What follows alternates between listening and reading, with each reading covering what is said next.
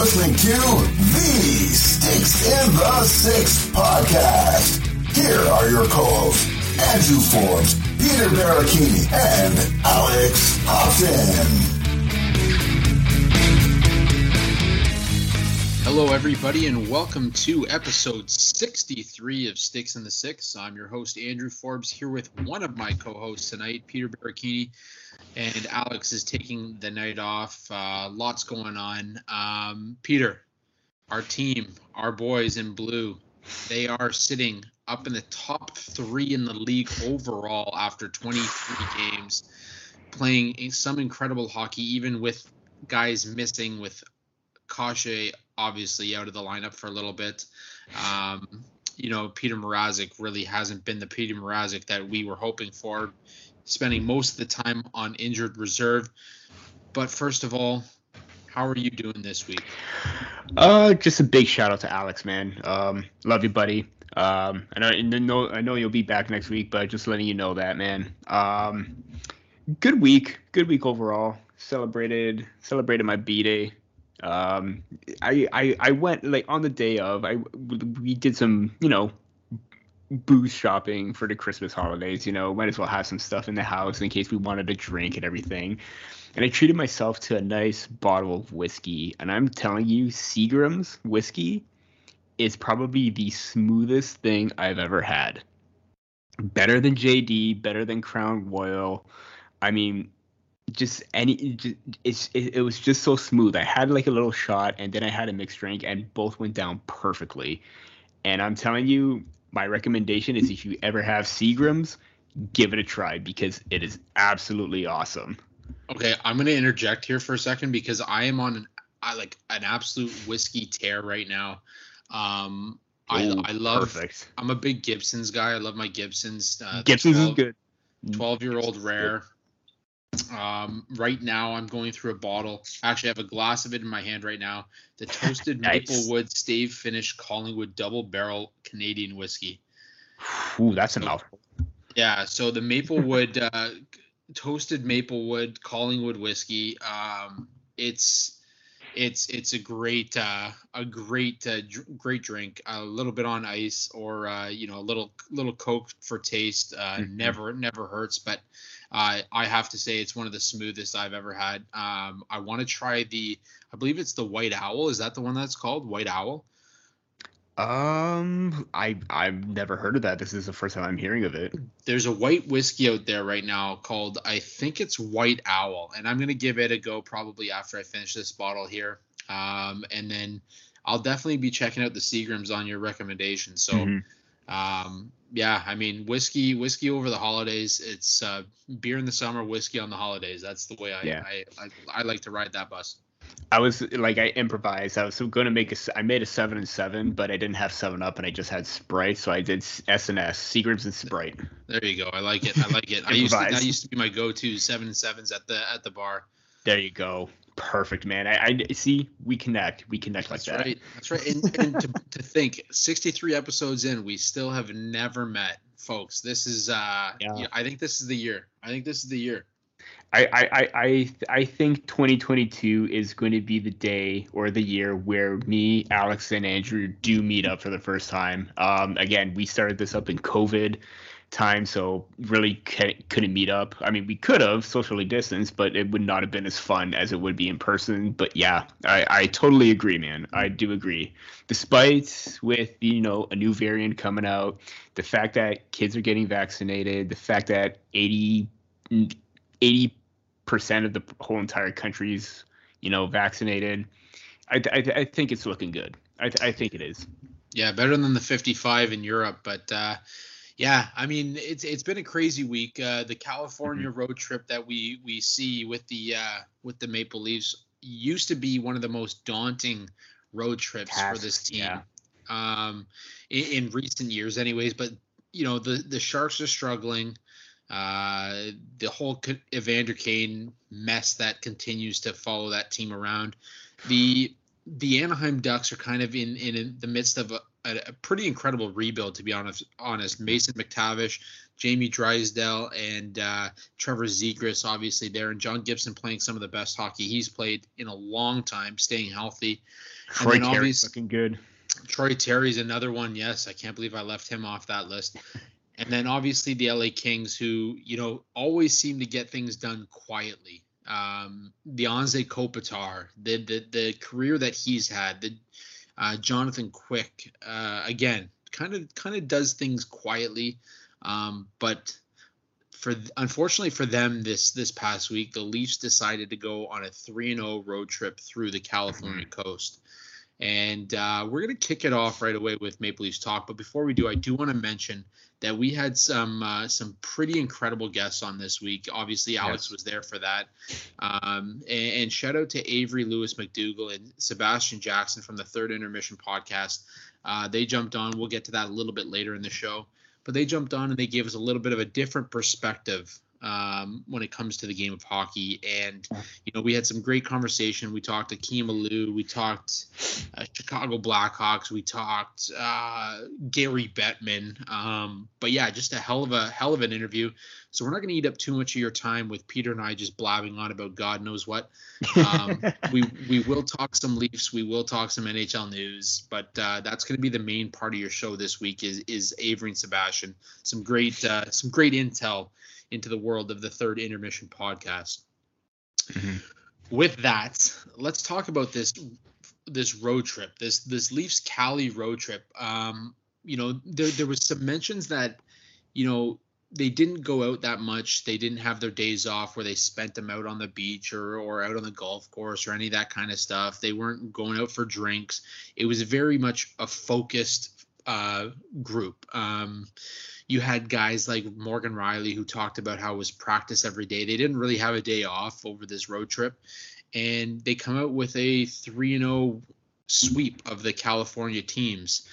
So, Peter, I'm gonna I'm gonna start off with you know just asking you what your takeaways are from this this three game sweep. Um, so I'm just gonna talk about two out of the three because I barely stayed. I only watched one period of the San Jose Sharks game because you know I way too late at 10:30 time, so I just watched one period of that. But good period nonetheless in that game. Um, yeah, Morgan. I mean, you talked about Morgan Rielly and how they didn't have any days off, and uh, before the uh, pre-game comments against the Ducks, I think the thing that Keefe mentioned was he wants the team to be dialed in and be focused and try and sweep this series, and ultimately they did. But I think right now, I think long, long. I mean, teams deserve a break every now and then. Like, let's be realistic. They're humans. They needed like to regroup, ch- chillax, soak it up in the sun, I guess. But uh, I guess this time it was a completely different. But they all need to take that mental break. You know, they all need to take the time.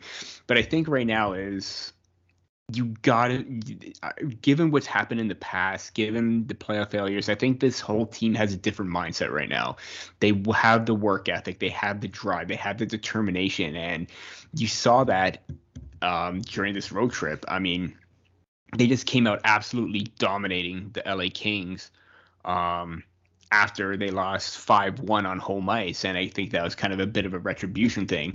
They got revenge on the san jose sharks after they lost on home ice.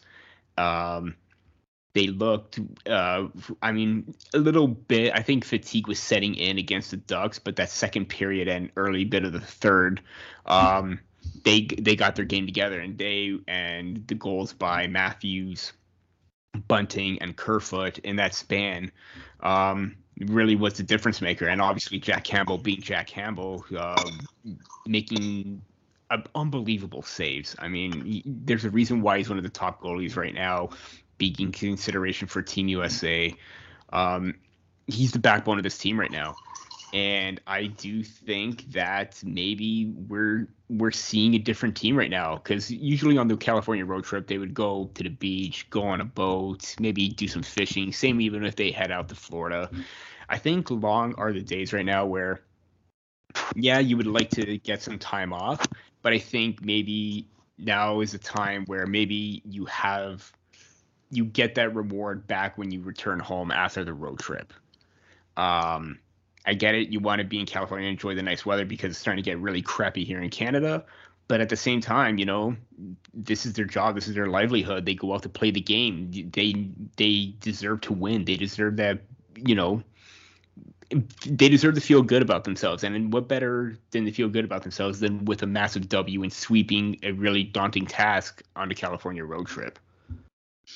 Yeah, I mean, there's so much to kind of take away from this road trip. Obviously, Joseph Woll playing some incredible hockey, and I, I kind of, yeah, I sent out a, a tweet uh, earlier in the week just saying, you know, forget Mrazek, move him if you have to, but you mm-hmm. know, keep Woll in there and, and, and push for him to, to be brought up in the in the Calder conversation. I mean, this guy has been absolutely incredible with what he's been able to do for this team so far. And, and look, I had my doubts coming in because I knew I knew that he had some struggles, you know, in the past, his, yeah, yeah, in his AHL career. Like he mm-hmm. wasn't he wasn't a top notch goalie by any means. Um, and you know, I kind of criticized him in my takeaways piece when it came to what he was able to do in his first game. He was very mechanic, uh, just seemed stiff. Um, and, and, since then, he's he's been unbelievable. He's had he obviously three and zero oh with a 167 goals against and 939 save percentage, including the shutout.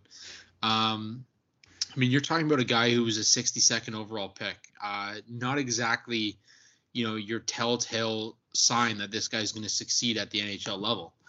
That said, I mean, we're sitting here talking about a 3 0 goal t- goaltender facing what is it? He has 82 saves, I believe, over that time. So 87 shots. Five goals against. Games, five goals against. Yeah, and four so, of them were against the Sabres. So. Yeah, yeah. So I mean, eh, like what he's been able to do in Mrazek's absence, what uh, you know, Campbell, giving Campbell a little bit of a rest. That's the big. That's the big thing.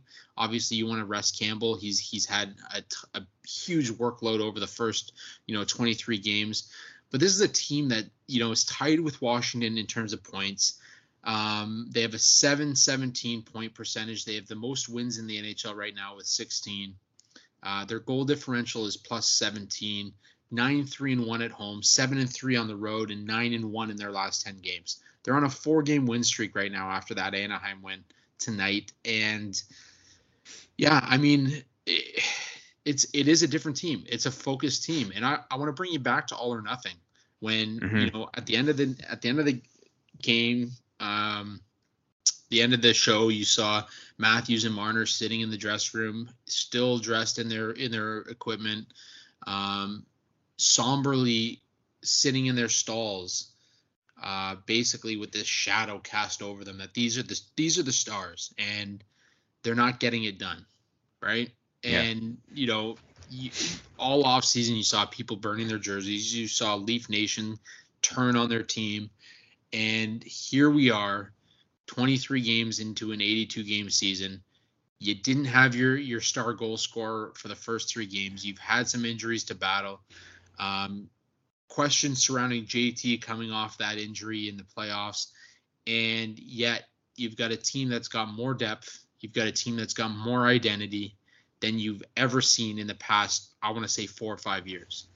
Yeah, and this, sorry, go oh, ahead. I was I was just about to say this is very eerily similar to the Tampa Bay Lightning before they turned their corner and adding the depth and adding the character as well. So I, I mean, people were always drawing comparisons to them before that, but now it, it, it's you know looking very similar, even so right now.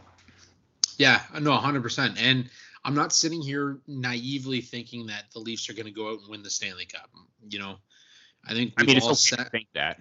It's yeah. I mean, we've all sat in that seat and we've all made those those presumptions. I I, I want to say, but this is a team that's going to compete. Yeah. And for the first time in a few years here, I want to say this is going to be a team that makes it past the first round. They have an identity. Uh, that third line is so underrated in Kampf, um, uh, Kase, and and then you know insert a third there, whether it be Kerfoot or Mikheyev when he comes back. Um, you know, Bunting's Bunting's played well. He's playing himself into the Calder conversation. I know Lucas Raymond is the favorite, but Bunting is really playing. You know, he's playing up to up to the standard that was expected of him coming into yep. this season. Um, you know, going into tonight's game against Anaheim, David Kampf has taken 193 defensive zone faceoffs. Okay, 193 faceoffs. He's winning at a clip of just over 57 percent. Uh, he has the most defensive zone faceoffs. He has the most defensive zone starts. When in the last few years, when have you seen the Maple Leafs so confident in a guy outside of Tavares and Matthews to be that guy that takes those defensive zone faceoffs? And never. Ex- 100%. Not and never. It's been quite some time. Like you're going back to like 2003, 2004, like early thousands days. Easily, easily. And this is the guy now that you're sticking out there at any defensive zone faceoff and you're saying, I'm confident that he can get it done. Yeah. That's and, that's what you want to have, and that's what the Tampa Bay Lightning have had. Again, I am not sitting here saying the Leafs are going to make the Stanley Cup final, that they're going to win the Stanley Cup. I'm sitting here saying that this team, for the first time in a long time, has an identity, and it looks good. Um, two points that I just want to bring up, and one one regarding Woll. Um, big curveball by Keefe to throw him into that game against San Jose. Not that he didn't deserve it. It's just, you know, they played the Kings, had a day off, and you probably would have thought that Campbell would have gone in. And you know what? This is this is the load management for Campbell. This is what the backup is supposed to do. You're not just playing back to back games you need to go in there and you need to show that you're capable of, you know, being a major factor that you can be relied on in any situation, whether it's back to back or, you know, just a day off kind of thing. And Woll rose to the occasion. So good on him for that. Um, I, I still won't forget that there was one point where Justin Holl created a turnover, was slow to come back, and Justin Woll had to take a penalty for a delay of game because of that. But at, I mean, aside from that little bit of a gaff, he was really solid in that period. Um, Wayne Simmonds is on a tear right now. Um, you know, I he was struggling. I mean, he could he had he has well, he scored today against or against the Anaheim Ducks, so he has three goals right now, but he could easily be tied with Matthews and Tavares right now because of the fact that he's had so many great chances. And he's on a four, three game point streak two assists against the Kings, a goal against the Sharks, and then a goal against the Ducks. So you're you're starting to get more of the depth scoring from the bottom six. Um, and, and and this is the well balanced team. This is a very well balanced team right now that we're seeing. I mean, yeah, you could still make the argument that you need maybe a better top six that you can improve on Justin Holl. Absolutely. But at the same time, this team is getting results. And that to me is very important. And right now, heading into the second month where they're now a quarter of the way into the season right now, this is where you get an idea of a playoff picture of who's going to be a con- not necessarily a contender, but who makes the playoffs. And right now, this month, the Maple Leafs do look like a playoff team. There's no doubt about it. Yeah, I'm going to jump on the Simmonds thing for a second because there was one thing he said going into this California road trip is that he's not going to change a thing. Um, yeah. He's had his opportunities. He's skated well. I think he's looked the healthiest he's looked in probably f- three or four years. Um, but he didn't change a thing. He just kept grinding. He kept playing his game. Um, he played, you know, the Wayne Train game, right? Like he he was he was going out there being physical, getting his opportunities, you know, getting to loose pucks, opening up the ice for his his teammates. And here we are talking about a, a point streak where he has four points over three games, two goals. He's on a goal streak now with two, two, and two straight. And uh, I mean, this is exactly what you want to see. This is a this is a guy who's willing to go out there and basically do whatever it takes to get the job done. And this is this is the veteran leadership that you're getting from this squad. This is the veteran leadership that you're going to get from a guy like Spezza, who's, you know, maybe not having the the same type of offensive year that he had last year, but he's still going out there and he's grinding.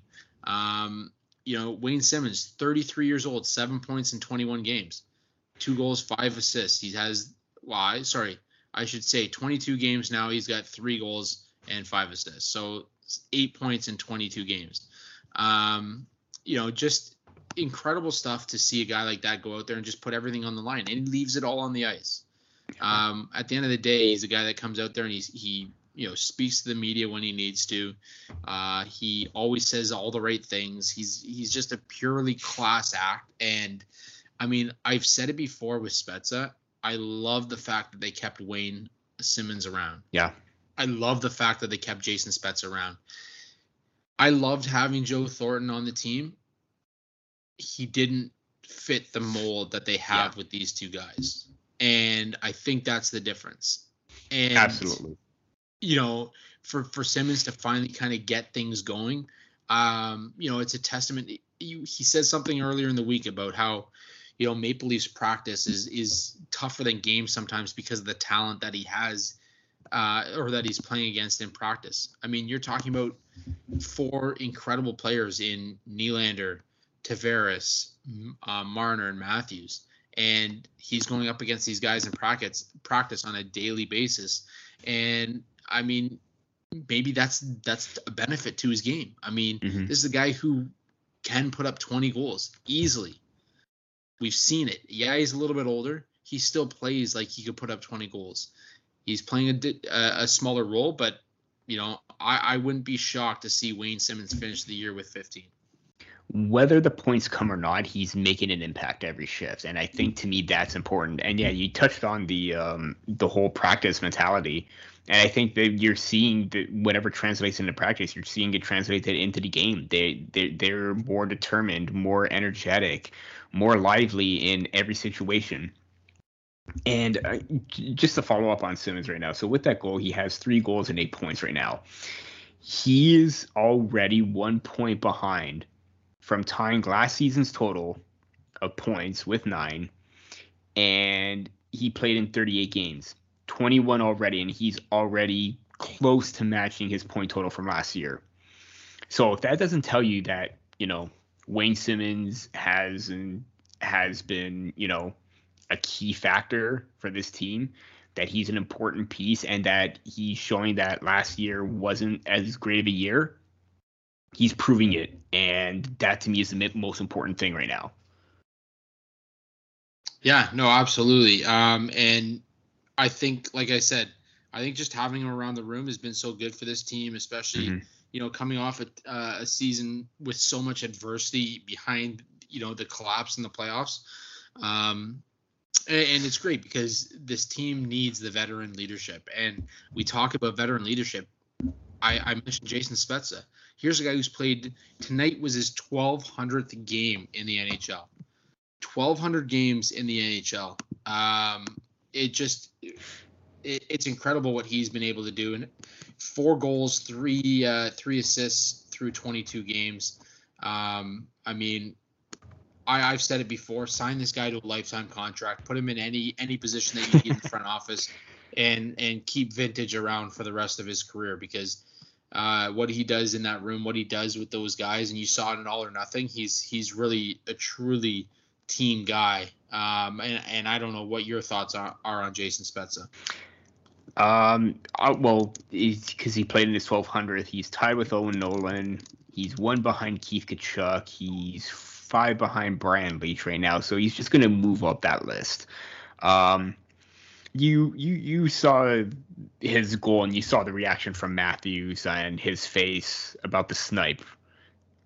This this is a guy that he and they mentioned it on the broadcast and Jason uh, I believe it was Mark Masters and he was talking about Spezza, saying that you know I think Spezza said that it, this is a league where you have to adapt or you're not going to survive and this is a guy who's adapted to this level. He knows his role right now long ago, it seemed like Simmonds, long ago are the days where he's going to put up 50, 60 plus points, but he's still going to be a key factor in a bottom six role because he's got he's still got that energy, he's still got that skill set, he's still got that shot that makes him so lethal. And I'm just I'm this is going to be a really like throwback story for me because I remember as a little kid, you know, nine, ten year old me, um, you know, always loved watching hockey, going to junior games and everything like that.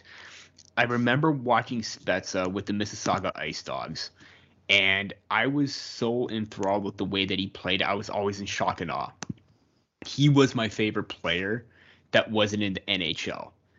And my whole family, I mean, they're not going to come on the podcast to tell you, but they would tell you how much I loved Jason Spezza in those early days. And let's bring him on.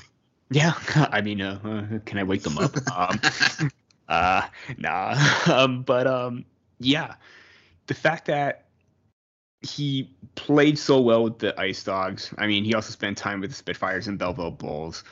I was a little sad that you know the Ottawa Senators drafted him because let's face it, you know, Leaf fan, um, Battle of Ontario. Even as a like nine, ten year old, I hated that that that that happened. Like let's be realistic. I'm glad we drafted Carlo Colaiacovo because, and I'm still mad that we gave him up for you know Lee Stempniak, but Leafs legend. Leafs legend, exactly.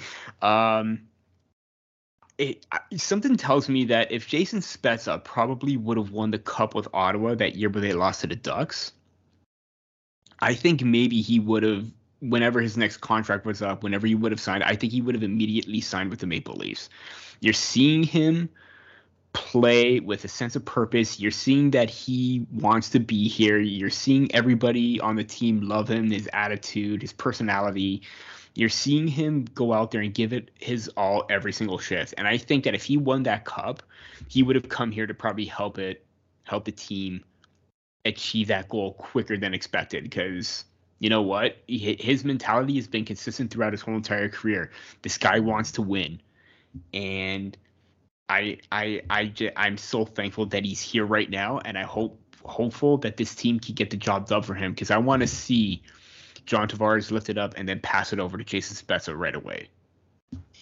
Yeah, no, that'd be that'd be a hell of a scene, and uh, I like I said, I mean, I, I think I've said it a hundred times. Jason Spezza, I'm a huge fan of Jason Spezza. I, mm-hmm. I love what he brings to this team, and it's worth mentioning that if he does continue to stay healthy and play the rest of the season, he will be in the top 100 all time in terms of games played during the regular season in the NH in NHL history. So uh, there are a few active players still ahead of him, but uh, yeah, I mean he's just going to keep climbing the ranks. And here's a guy that uh, really is 23 points away from a thousand points all time as well. So I mean he he's setting personal marks, and that's that's really what matters at this point in the game. Um, I said we throw him into the top six just so he could get the 1,000 mark this year. Absolutely. I, I to be honest, 23 points. I think he could do it on the on the on the fourth line even. The way that he's I mean, played, let's not forget that last season he was top five in points per 60 minutes.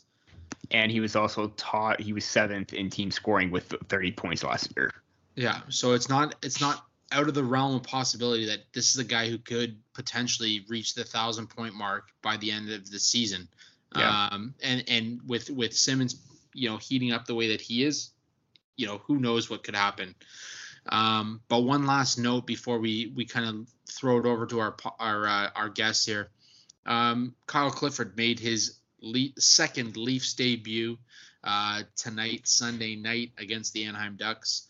Um, not much really going on there. Obviously, it was good to get him back in the game, back at the NHL level. He played nine minutes and 35 seconds, had four hits, and uh, you know this time it wasn't any goalies, so it was good to good to see him back on the ice, wearing the good old 43 that uh, used to belong to Nazem Kadri. Um, but Cliffy's back, and uh, it'll be fun to see what he adds to the lineup moving forward. Yeah, I mean, it, it, was an expected return for Clifford. I mean, played a solid nine minutes. He like there, he had a couple of good breaks. I mean, obviously, you know, doesn't have the best speed, but he had a couple of good looks and a good, a few good opportunities where he was able to get the puck in the offensive zone. Um, maybe not much has come out of it, but I, I, that that's what you want to see um, with a player of his stature and his size and his skill set to just get to just bring the puck in, start up an attack, and then try and get and start um, get the play moving and I, I, you know, average debut. Not a like nothing stood out, but I thought he he looked really good. I mean, there's really not much you could say about that, but he is definitely going to be a factor because Dubas wanted to re-sign him. It just wasn't going to work out. But the fact now that he was able to bring him back, and you saw just how happy he was when he got the call from Dubas. So, um, congrats on coming back, Kyle. Uh, really enjoyed your game.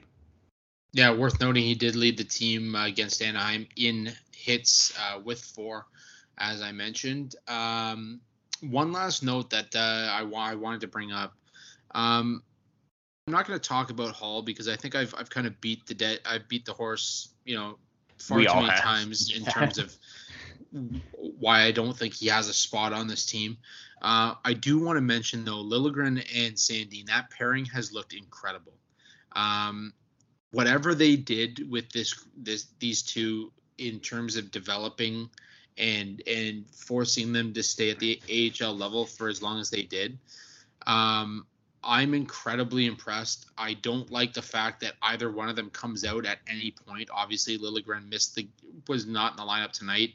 Sandin was uh, tied for the least, or sorry, the fewest minutes in, in, among their defensemen with Travis Dermott.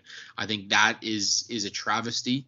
Um, he did have 37 se- seconds on the power play and 26 seconds at shorthanded, but that just goes to show you that this guy can play at any level um, mm-hmm. and in any situation. Um, the only other players to have time on both were Morgan Rielly, who had a minute 23 on power play, 53 seconds on shorthanded. Uh, TJ Brodie is more of the shorthanded specialist, only had six seconds on the power play, and Jake Muzzin, who only had five seconds on the power play. So it kind of goes to show you just what Rasmus Sandin brings to this lineup. Him and Liljegren, the poise that they play with, um, you know, we need to see more of that. And and whether it's moving them up the lineup, um, you know, you got it. Obviously, Rielly and Brodie are top guys. Muzzin's up there, but Dermott and Holl, you know, make way for these two because Sandin and Liljegren, I mean, they're they're working their way up, and they they should be there full time. Yeah, and I even mentioned tonight uh, online on Twitter that you know there's no Holl looked had a pretty good couple of looks lately, but there's still no reason to suggest that he deserves to play over Timothy Liljegren. I mean, yeah, Liljegren's making some mistakes more so than he did before, but rookie mistakes. Rookie. Rookie mistakes. Justin, Justin Holl is a veteran, or some, or you what you would classify as a veteran because he's been in the league longer, 30 years old, and he's making the mistakes that you really shouldn't be making and just his passing, I mean, just in general, uh, in this game against the Ducks, him and Muzzin, their passing was just completely off until Muzzin spotted Marner for that goal on Bunting. Um, it, it, it's it again, like you said, it's a travesty. Like the, the, Liljegren has paid his time. He he every single time when he does make a mistake, he comes out and he he comes out with a better attitude and a mentality, and he looks even more determined after every single shift or every single mistake. You're not seeing that with Holl, and I do agree.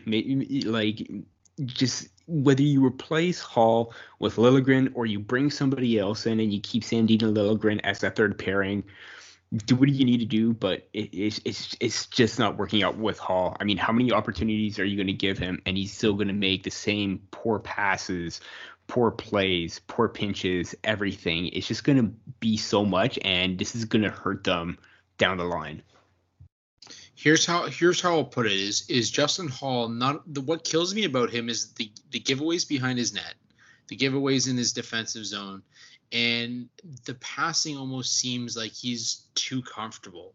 Um, yeah. almost like he's he's playing as if he's got the skill level of, of Mitch Marner or the skill level of Auston Matthews, where he's very laid back with his his attitude when he's passing, mm-hmm. and that's what that's what oh it's cringeworthy. It's it, it's yeah. honestly cringeworthy. But like I said, I kind of I've kind of beaten that horse a few times, and um, you know to the same result. Justin Holl still seems to be in the lineup, so I uh, I won't get too too deep into that.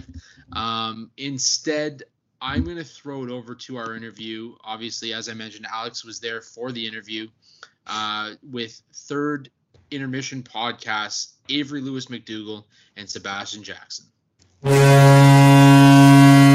Mm. Well, ladies and gentlemen, we could not be more excited to introduce our guest for this episode to the show, representing the third intermission podcast, as seen on Twitter as the Black Hockey Podcast, dedicated to hockey and blackness. We've got OHL scout with Smart Scouting, Sebastian Jackson, and host of Avry Sports Show, Avry Lewis-McDougall. Welcome to the show, guys, and thank you so much for joining Sticks in the 6ix.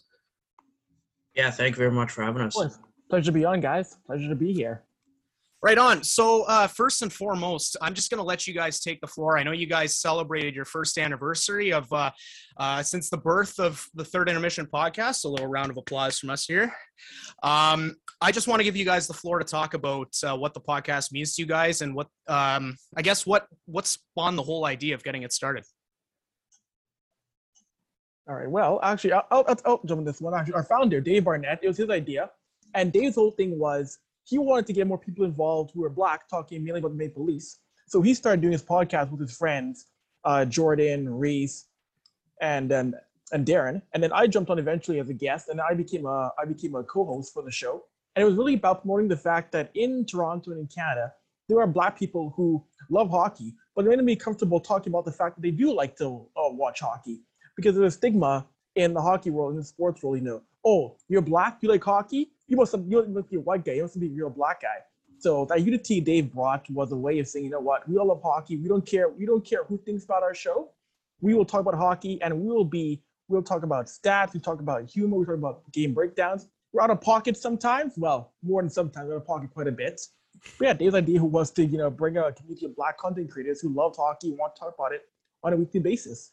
You know, I'm fairly new to the show. Um, uh, I've you know I've been with the group for a few months now, and it's just nice being in an environment where uh, there's other people who look like you, who share the same experience. Um, uh, you know, it's the same thing with my involvement with with Black Girl Hockey Club. It's like it's nice being around a, a group of people who who understand and they're able to to support you and uplift you on your worst days when you're trying to fit in. Um, yeah, uh, you know, we're we're having a lot of fun so far. It's it's been awesome, and we're going to continue to grow. And yeah, it's it's going to be awesome. Everybody should everybody should tune in. So you guys kind of teed up my first question here. Um, I was just wondering what it means to you guys to, uh, I, I guess, just provide a unique, a, a, different perspective on the game of hockey and just changes that need to be made within the game. I know uh, your outlook on the game must be a lot different from what a lot of people grew up with, and I just want to know what it means to you guys to be able to provide your perspective and use your platform for the better. I would say doing this other platform is going to show people that once again, you know, there are people who are black who do like hockey, but I was, I was also going to show the fact that you look, in the hockey world, there are still few people who look like Sebastian myself who are in roles of scouting, coaching, media, the front office. One thing we always mention is that if you look in the hockey in the sports world, the NHL has been around for what 104 years now, and there's been only one black head coach, Dirk Graham, one head coach in the NHL who's black. There are no black presidents, no black GMs, one black AGM, Brett Peterson, Florida. So we like to bring these issues to the forefront, and we, we, we never shy away from hard issues to talk about. And we had an episode a while ago where we got into the Blackhawk situation on Kyle Beach and we are raw, we are brutal, and we talk about issues that a lot of platforms in sports media will not get into. They'll not touch with a ten foot pole because we feel we want to be that kind of per, that kind of podcast that can you know express issues that other people won't want to get into, be it race, uh, homophobia, sexual assault, like all kind of things that the hockey culture it doesn't want to change, but has to change some way somehow.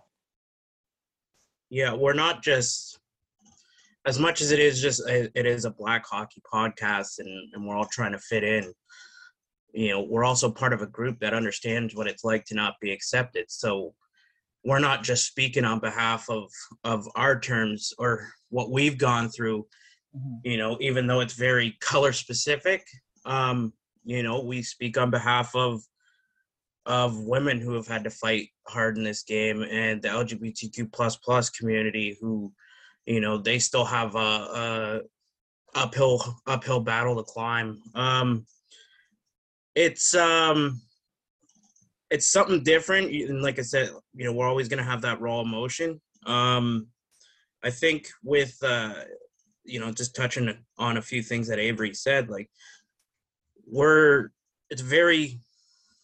I have a hard time saying it because you know, lately it's it hasn't been very fun to be colored in this game. You know, me and him have have gone through some things, but we're not it's not just a general hockey banter. You're not just gonna get general hockey banter. You're gonna get what we live through every day and you're gonna get different experiences and not everybody's gonna understand and it's gonna be very uncomfortable for them. I think that's really important too, and you to bring those issues to the forefront is is is is great. And you both mentioned the representation of and how many uh, people of color are not in major prominent roles. Um, it seems as the NHL is just doing the bare minimum in making those inclusive environments for Black, Indigenous, people of color, um, and even like those in the LGBTQ community. How long do you guys think that like something needs to change that it'll take for them to clue in that that that, that more needs to be done to just saying the bare minimum? Long ago. Like it's it's long overdue. Um and people always ask me, you know, and I don't have the answer to this question. You know, hey, what can you do? Well, of course I'd like to see more mm-hmm. black and indigenous people in in roles of power and I'd like to see them um advertised and showcased more than they are, but um what more can the NHL do? I like they're it's just the bare it's the absolute bare minimum. They'll put out their little banner and when the world's on fire, they're there saying the right things.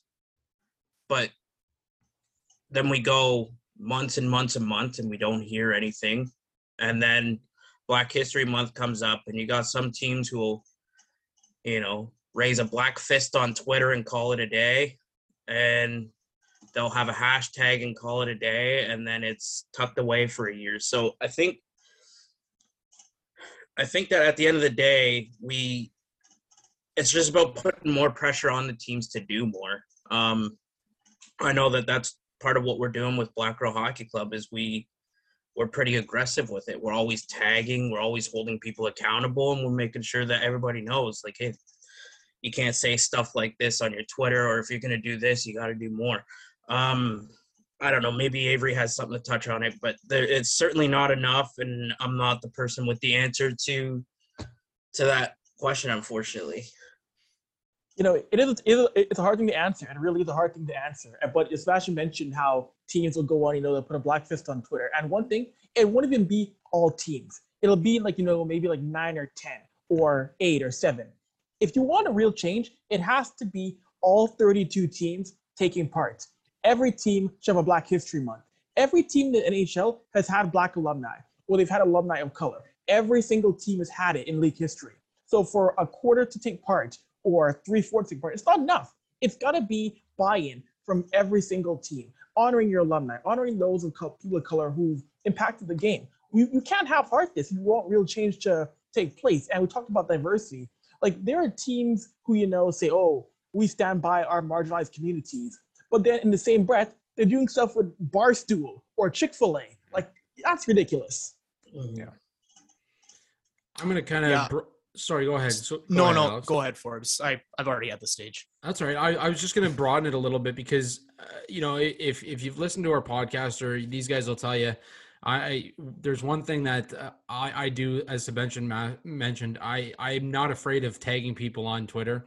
Uh, I'm not afraid of touching on some some really questionable subjects sometimes. Um, and, and, I kind of want to throw it over to, I'll, I'll throw it to Avry first because I think at a certain point, the change needs to happen from the from the top down. Um, and and we talked about it with the Kyle Beach situation, um, and we've talked about it with a number of situations with the NHL over the last few years. But is is this is this a time where maybe the culture change has to has to shift from Gary Bettman and have a kind of a trickle down effect throughout the league? I think it really does. But I think the one problem with that is that I think the owners don't really see a major issue because remember, the owners appoint Bettman. The owners have a lot of power in terms of how this game looks and how this game acts. And unless the owners feel the same way as you do, like we're not going to see much change. Mm-hmm. So it's going to take. So I think it'll take. I mean, we, we heard we already heard before that sponsors are mad at the league. I think it's going to take sponsors saying, you know what, we don't want to associate with you anymore for real change to happen because the dollar controls this league, like every major sports league North America does. So I think if we start seeing some sponsors, you know, be about it and back away, then we'll see some change. until then, I don't see much changing until it really happens. Unfortunately. Sebastian, you're the podcast you guys run. I mean, like as you mentioned, you guys you're not afraid to touch on kind of the you know the uncomfortable situations or the uncomfortable topics. Is it is it a matter of just more more people in general just kind of touching on those to- topics and and creating more of a conversation and not just focusing on you guys mentioned Black History Month, but maybe hey you know this is something we need to we need to recognize and, and represent throughout you know year round. 365 366 on on leap years and, and not just focus on you know hey one month a year we're gonna we're gonna as you said put a black fist on twitter and call it a day. Yeah it's uh it's got to be more than more than one month for sure. Um and i think that there's got to be some sort and i don't want i don't want it to ever come to where something needs to be forced, but it would be nice if there was a league mandate because then it shows that the league from top to bottom cares. Like, hey, we need to celebrate this month, or we need to celebrate, uh, you know, Juneteenth, or we need to celebrate this day, we need to celebrate this day, we need to celebrate this day. Like, there's a lot that that I think can happen, um, and when it comes to, you know, what what other people can do too. Part of my problem, especially around this Black History Month, was there were radio stations in my area who'd have white guys come on and talk about Black History Month. And look, it, at the end of the day, we kind of, as Black people, and I, I don't know about Avry, I always want to do what I can to bridge gaps in my own community. I don't want to have to be the one to educate somebody, but I think it's a slap in the face to people who come from, you know, families that, that were slaves and you know have a rich history in the black community like mine do to have some guy named named mark and listowel jump on jump on a radio station when you know this should be a conversation that i'm having with people mm-hmm. um i think i think at the end of the day that there's got to be you know more people do have to speak up not just when the world's on fire um we got to keep this momentum going as, you know people on twitter people on social media people that have any type of influence. Um and and again it's just holding holding teams and leagues accountable. I'm going to add one more thought here before you go alex. The league sent out a mandate or not necessarily a mandate but a a memo basically explaining that it's wrong to sexually abuse your players. I, I would agree with you in saying that at some point the league needs to become responsible and saying, guys, we need to figure out a way to change the culture within the game. And it starts with us because we are the ones that are on TV we are the ones that are the voices of this of this game and we need to change it from the top down. And I'm just going to leave it there. Yeah um I I'll add one thing one thing to that because I don't want to bring it back later in the show but the problem with with things at the top of the NHL right now is that even with the Kyle Beach situation, there still was no accountability because everyone involved got a path back. Absolutely. Um, yeah. Nobody was fired. You know, nobody was aside from you know them being slandered on Twitter, which rightfully so. um, no, uh, there was no there was no real accountability. So all these people that were involved, they have a path back. Quenneville has a path back. Stan Bowman has a path back. Uh, I don't know what you know redacted or whatever his name is because I don't want to say it. I don't know if he's still in jail or not, but he's the only one without a path back, and that's the way it should be. But there was a chain of command there, and they all failed. Like the, we want to see change. All those guys should have just been tossed aside, and we should never hear from them again. But we're gonna hear from them again. Um, you know, Akim Aliu got blacklisted in this game. Hell of a um, player. I watched him in London here. Hell of a player. Mm-hmm. I, I loved him. I uh. I remember watching him yeah. in, in Windsor before he got traded. I, I was a big fan of his when he was with Sudbury and when he was with London, he was massive. And we all knew he like it was a game changer. We mm-hmm. all knew that this guy was destined for great things. Unfortunately, that same season that the Kyle Beach stuff went down, he got racially abused by a coach and even that coach was still given a path back. Mm-hmm. This guy's blacklisted from the game, can't get a job anywhere in North America, but we're gonna let these old hockey men. We're gonna give them 500 chances. It's there's only one way to change this, and if you ask me, the commissioner's got to go. It's long overdue. I'm sick of him. Yeah, I think, I, I think even another. Taylor Hall said it best too that the old boys club needs to Mhm. change and and that really stuck with me and to this day it still does because again meaningful change does need to happen Yeah. I think um, I think the big thing that you know we all know about this, but what needs to happen more than anything else is somebody. We, we need to make an example out of somebody, like you said, Sebastian. Like these guys are getting the opportunity to step down from their jobs. That's what happened to Joel Quenneville. Hell, Kevin Cheveldayoff didn't even lose his job, and he was just as involved as the next guy in that situation. And I keep thinking of say for example the Logan Mailloux situation with Montreal and how oh, Marc mm-hmm. Bergevin came out and he gave he gave this stupid padded press conference saying, "Oh, we we we recognize what we're going to do." And first of all, if you're gonna if you have to prepare a statement to justify a draft pick, you probably shouldn't have drafted the guy in the first place. But beyond that, I I, I think it's the fact that the, he came out, Bergevin came out, and he said, "Yeah, we're going to we're going to make sure that." You know, Logan Mailloux goes through this sensitivity training, and we're going to make sure that the victim has all the support that she needs. And it's like, great, but Logan Mailloux is still going to be playing in the NHL in a couple years. And that's the sad reality. It's like I, I feel like all it's going to take, maybe not all it takes, but I think a great first step would be if one of these guys lost their job and there was no buts no oh you can you can make your way back if you do this. And like you said sebastian getting a path back to the game.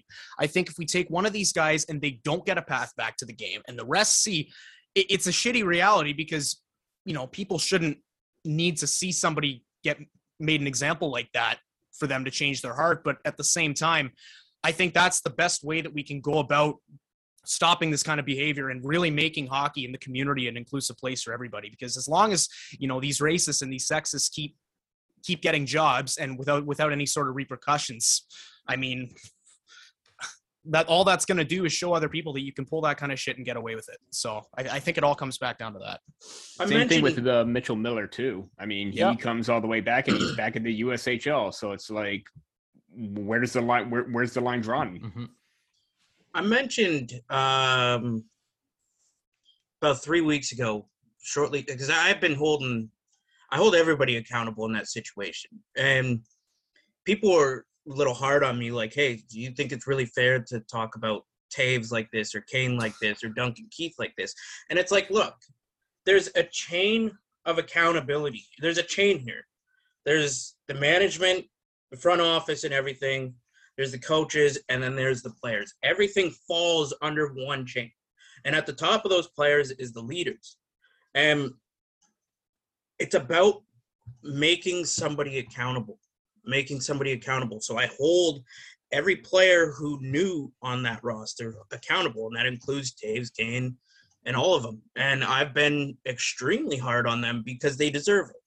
Yeah. And people are like, well, they were 22. And it's like, at this point of the stage, it doesn't matter. We can't Yeah. keep excusing this type of behavior. Mhm. It's like, I don't care how people look at it. Okay, they were 5% accountable or 10% accountable.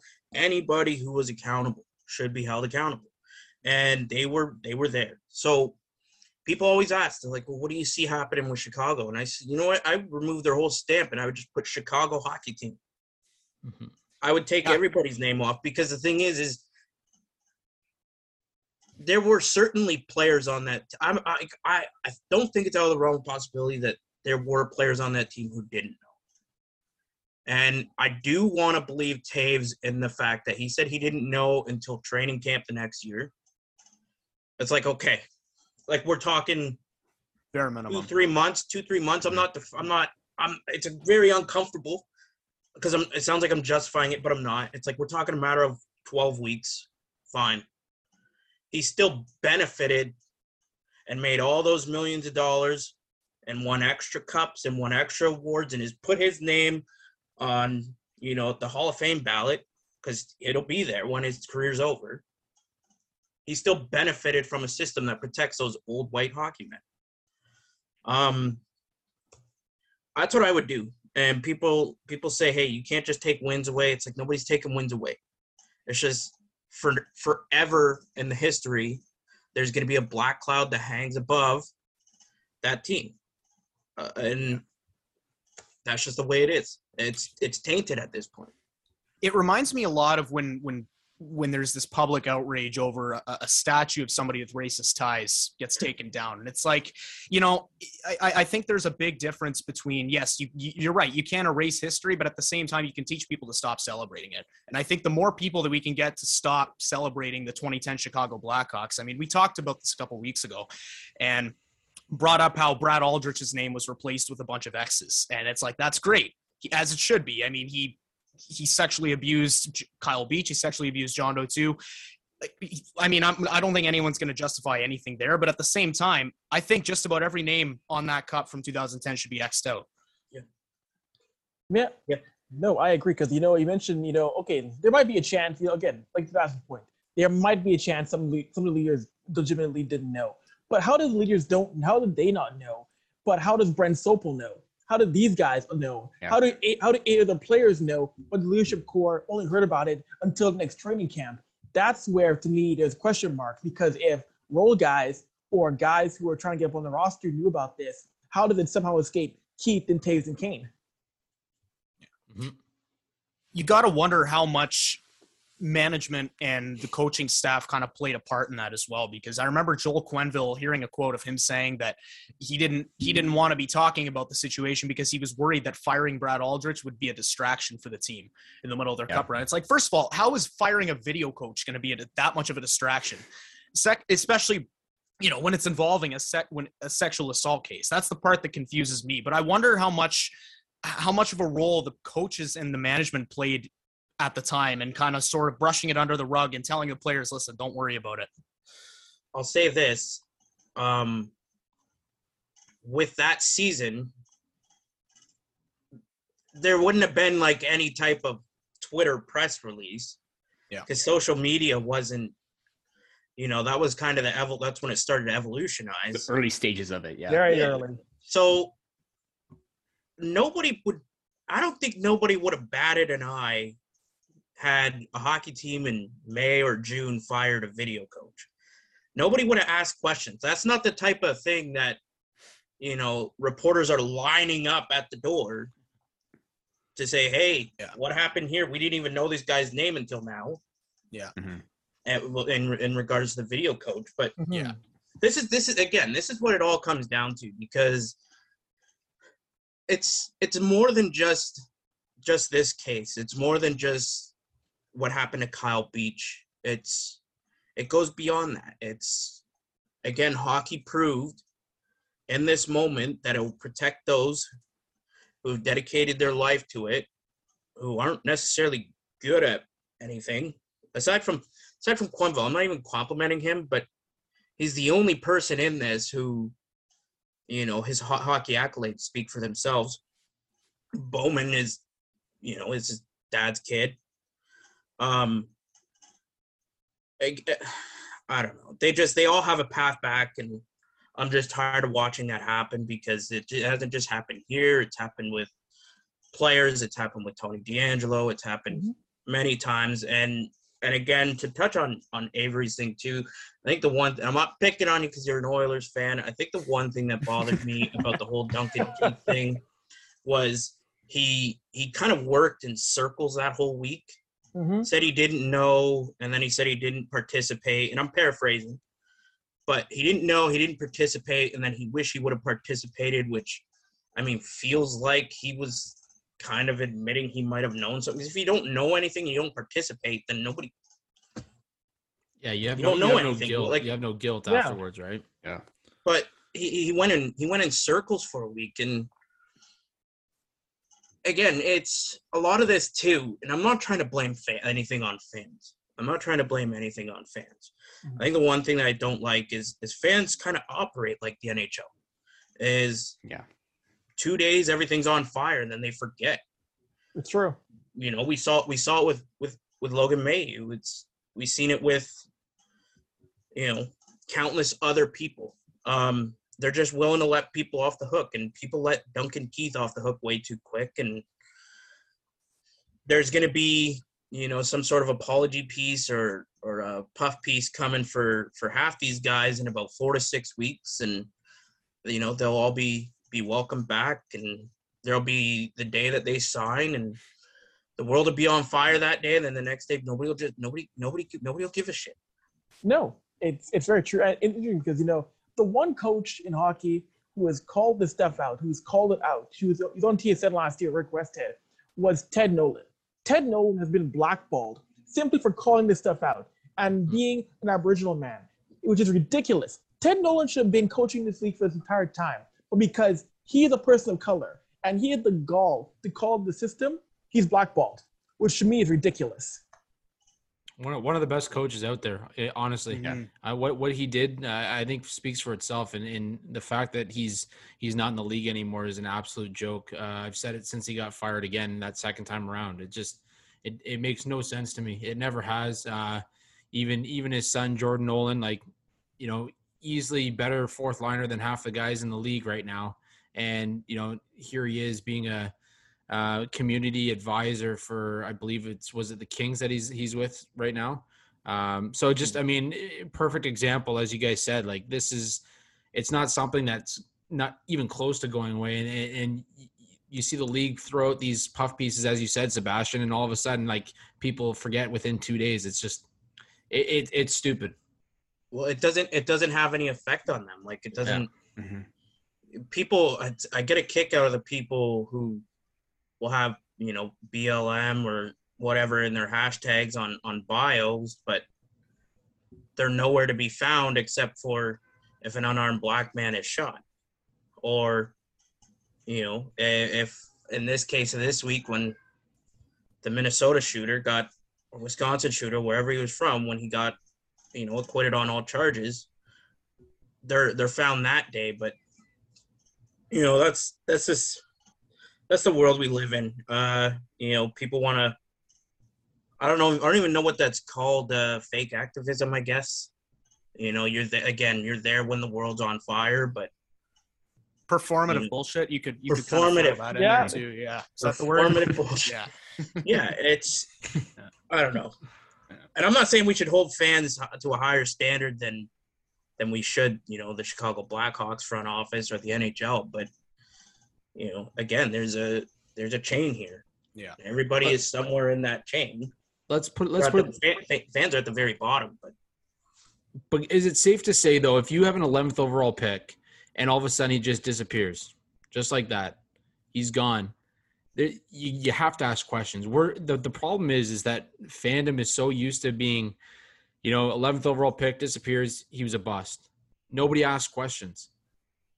Eh, yeah. here's the thing. If if that 11th overall pick that disappeared was a black guy there'd be a million hit pieces out about how he was a cancer in the locker room or he didn't work hard enough. And you know i know that there was some people that did put out those pieces about kyle beach like hey you know he was kind of a bust but they it was back again that was back before and i'm not saying it was right then. You know we starting to learn and not put out those types of pieces but it's it's different because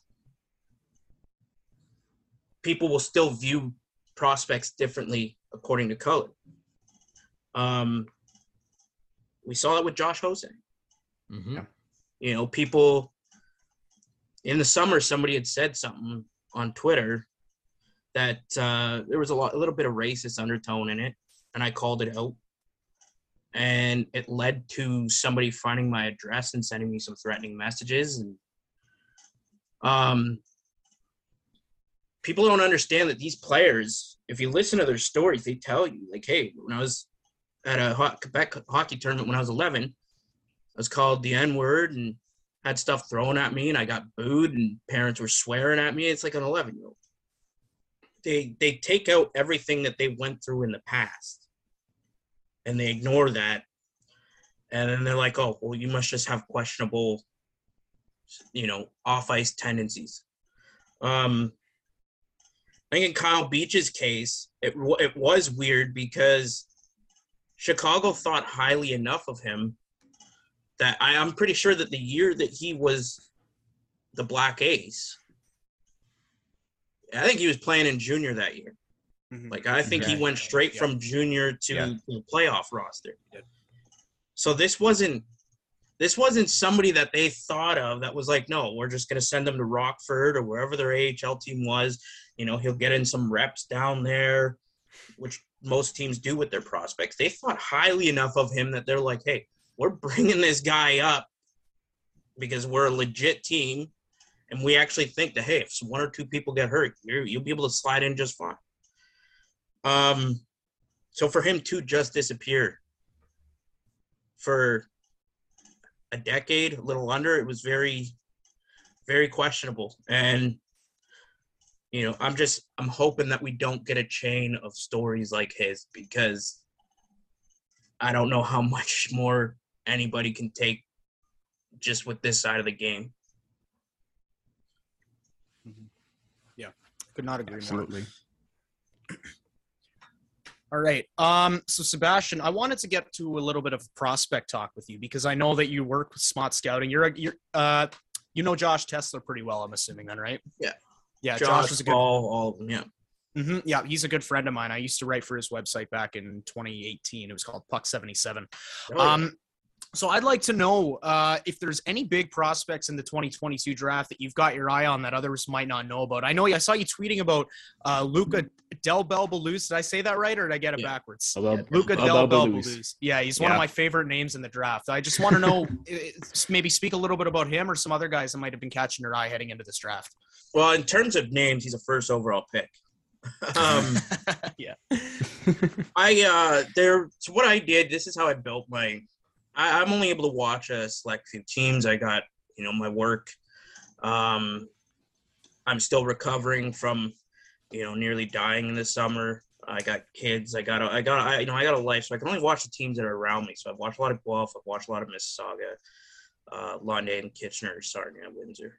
Um, what I did was I looked at a lot of the higher up scouts that you see on TV. I looked at a lot of their preseason um, names to watch, and I was like, okay, I don't want to watch any of those because we all know what Shane Wright Yeah. is going to do. We all know Ty Nelson. There's a lot of there's a lot of guys that are just sliding under the radar because there wasn't a season last year, and if there was a season, especially for uh, late 2003s, um, there's there's a lot of potential in this group. So I didn't see Luca's name very highly on a lot of lists, but I actually have him inside my top my top 30 because he uh you know, he skates really well, he plays well in all three zones. Um and he's playing on a team we don't really know what the Mississauga Steelheads are yet. Um they're kind of they're kind of an enigma. You don't really know what you're going to get every day, but they're, they're they're giving you results. Um, he's producing for them, and he's been massive. Uh, Matt Poitras in uh, in Guelph, he's another one that you know that's a he's going to be a quick riser. Um, he's probably been their second best player all season, and this is his first full season. Um, and he started the season on the third line.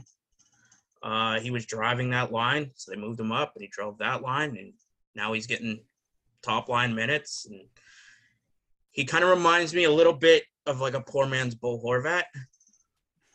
Um, I don't think that his production is going to be similar to Bo's, but we're gonna, you know, he's somebody that I kind of want the Leafs to go after late first, early second. And then there's just a couple of names uh, like Braeden Bowman on Guelph right now. Um, he was skating with Victus Academy in Kitchener. He had a wrist thing as in his 16 year old seasons. He ended up playing junior B. Um, he's played on a really good Kitchener Dutchman team. Uh, was kind of buried in their lineup, but still put up just under 50 points, which is around a point per game. Um, I remember watching him skate. He plays well in, in, in the all zone and the D zone. My, my concern with him is strictly in the neutral zone because instead of trying to play a one-on-one battle, he kind of just gets lackadaisical with his stick, and then he catches himself and you know, odd man rush the other way. But uh, he's somebody that's not on a lot of players' lists that I feel like is going to fall into the early second round. And uh, another name that's going to watch as well. Uh, he's been out for about three and a half weeks right now. Um, so I don't know what that's going to do, but his production this season was was about a uh, almost a goal per game. almost a goal per game up until his injury. Um, and again, this is his first full season. Uh, it's it's a lot of players' first full seasons. It's it's going to be like last year's draft. Uh, I felt that there was a lot of 03s that were left off the uh, the draft board last year because a lot of teams were kind of just drawing names out of a hat essentially. Everybody had missed seasons. You don't know how some players are going to develop, but yeah, uh, Braeden Bowman is another one that I'll watch. Um, it's a really weird year for goalies. I'll say that they're uh, it's not as cut and dry as as previous seasons. We don't we don't know we don't know where to look. Everybody keeps telling us to watch Brett Brochu, but we we don't see we can't evaluate it. Right on. I you actually you mentioned the Mississauga Steelheads earlier, and I don't know if you'll know the answer to this question, but I saw somebody post a video of the Steelheads warming up before a game, and they did like a big pan of the um, of the arena, and there were no fans in the stands. Do you do you know anything about that? Because I that was really weird to me. So when I attended Centennial College up in Scarborough, I was actually a, a Steelhead season ticket holder for for a season, and I'm gonna start by saying that everybody behind the scenes were some of the most nice, genuine, caring people you'll ever meet in this game. Right. Uh, I don't know how many of them are still there, but you know, Paul Yeager, Stephen T. Hall, um, just the greatest people, and I have nothing but good things to say about any of them. That being said, I couldn't give my tickets away. Wow. I had seats seven rows up, and I would go to the, the mall and be like, hey, I can't make this game. Why don't you take your kid? They didn't even know who they were. There's Wow. people in Mississauga that don't even know who the Mississauga Steelheads are. And it's a shame because their facility that they play out of is probably one of the top three nicest It arenas is. in the whole Yeah. CHL. It's a Mhm. beautiful facility. Now, it was better before. Uh, what's the guy that owns the Sens? Melnyk. It was better before Jeez. Melnyk sold everything because he literally took like cup holders and the call off the wall and deep fry. Like he picked that arena dry. It had a little more class before then. Now it's just you know it's a really nice arena. Not much to it, but yeah, they're they've been struggling for years. Um, I know that that I think most of the people that I knew when they were working with the team, they are no longer there. They were trying to do it properly by creating relationships in the communities with business and, and sponsors, but it just it never worked. Um, I think that their biggest mistake too was they tried to to model too much of what they were doing when they became the Steelheads after the Toronto Maple Leafs. I think that if they would have created their own identity, Mississauga geared, that might have been better off for them because, you know, when you're a kid in Mississauga, you're growing up thinking you want to play for the Maple Leafs, so I can I can understand it at that point. But like if you whatever their hockey team, minor hockey team is, and it's slipping me right now. But if they would have built some sort of identity around that and had those minor hockey partnerships or stronger ones, they might might get more fans. But that, that's it's a hard sell. Yeah. You know, it was it was same thing with the Brampton Battalion. Powerade Center was beautiful. Yeah. But you know, it was twenty one hundred a night there, and unfortunately, the Steelheads, when the the battalion left, they thought that they were going to get an overflow, and I think they only got about 14, 14 new fans out of that. So I don't know what the solution is. I I can tell you it's not going to work, but the the reality is a lot of these scouts that are flying in, they don't want to be driving to Owen Sound or Barrie or Sudbury. They want to be able to fly in and fly out. So when they fly in, airport's only seven minutes away. Mm-hmm. Right. Or you have Oshawa, 35 minutes the other direction. They don't want to be, you know, they don't want to be going to any other place. They like the fact that Mississauga's in the biggest market. So it's easier for the scouts. I guess that's it. Wow. So it is just fan support. I wasn't sure if maybe Mississauga had some crazy COVID restrictions that no other city had or something like that. Because I remember just seeing how wide open the stands were, and I was just like, that doesn't seem right, especially in a city like Mississauga. But I'm I'm glad you could shed some light on that. So because I, I wasn't 100 percent sure. I don't know where anybody else on this podcast is from. I know Avry's not from from around here, but like, I'm from Kitchener. like, we we kind of share that. Yeah, there's a there's a million people in there's like 1.1 million people in Mississauga or something like that. Yeah. And the distance between Mississauga, especially like uh like the bedroom communities within Mississauga and Toronto, you're not really making those drives. Those takes you an hour to get from square one to to the Scotiabank Arena. So it's just I don't it's weird, man. I, I thought I had answers when I was like 23, and I was like, well, you should do this. But they were like, no, that's stupid. Sit down.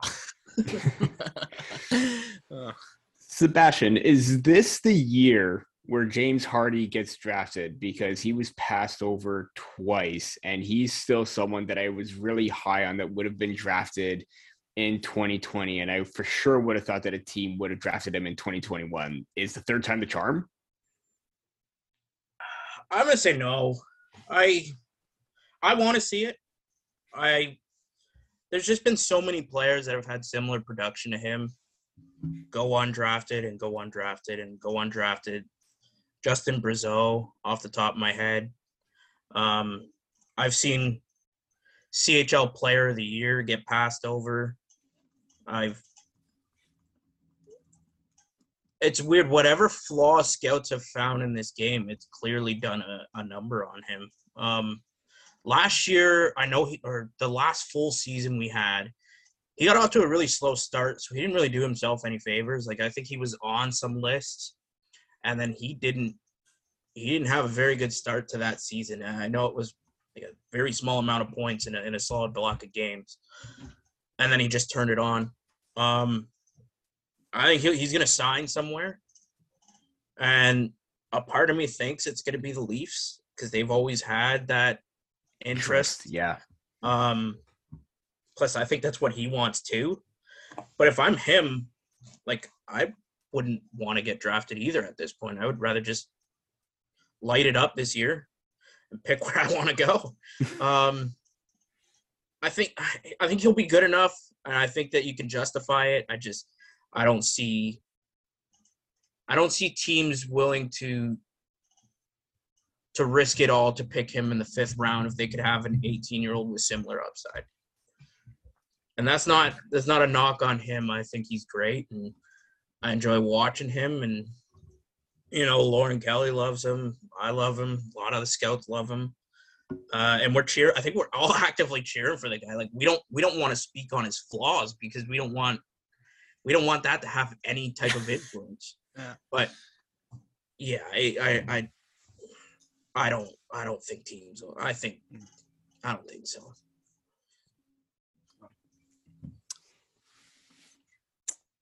Peter, do you want to ask uh, Avry your question Oh. here? Yes, um, I blanked out there for a second. Sorry about that. um, yeah, so uh, Avry, um, obviously you cover the Edmonton Oilers. Um, uh, given what's going on in the city right now, the production of McDavid, Draisaitl, is this the year? I mean, the Maple Leafs have had similar production from their star players, but poor playoff performance. Is this the year that the Oilers can make a deep run based on the additions that they made for their supporting cast? beneath those guys, bringing in Zach Hyman, seeing an improved Jesse Puljujarvi. Is, is this a turnaround for them? you know, after hitting the brick wall so many times year in, year out, it should be. You know, I was a big fan of the moves to, you know, bring back Puljujarvi. I did like the move to bring Warren Foegele in, albeit it should not have been for Ethan Bear. But I do like what Warren Foegele's brought. Early in the season, Derek Ryan played really well. So yeah, no, the, the top nine has played way better than years past. That's been a big thing. But again, the big thing for this team is now defense. Duncan Keith is hurt.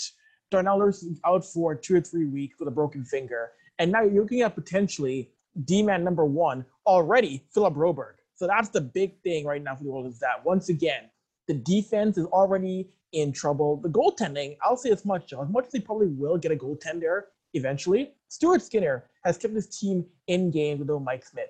He's a big six foot four goaltender, gets across the crease well, doesn't allow a lot of rebounds.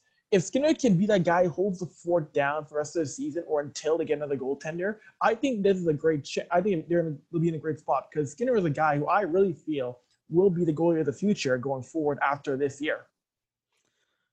Avry, I'm going to throw another Edmonton Oilers question over at you because uh, being from, well, being in London now, uh, Evan Bouchard's a guy that I got a chance to, to watch here in London. He's uh, he was absolutely unreal for the for the Knights, and and he's lived up to par so far with the Oilers.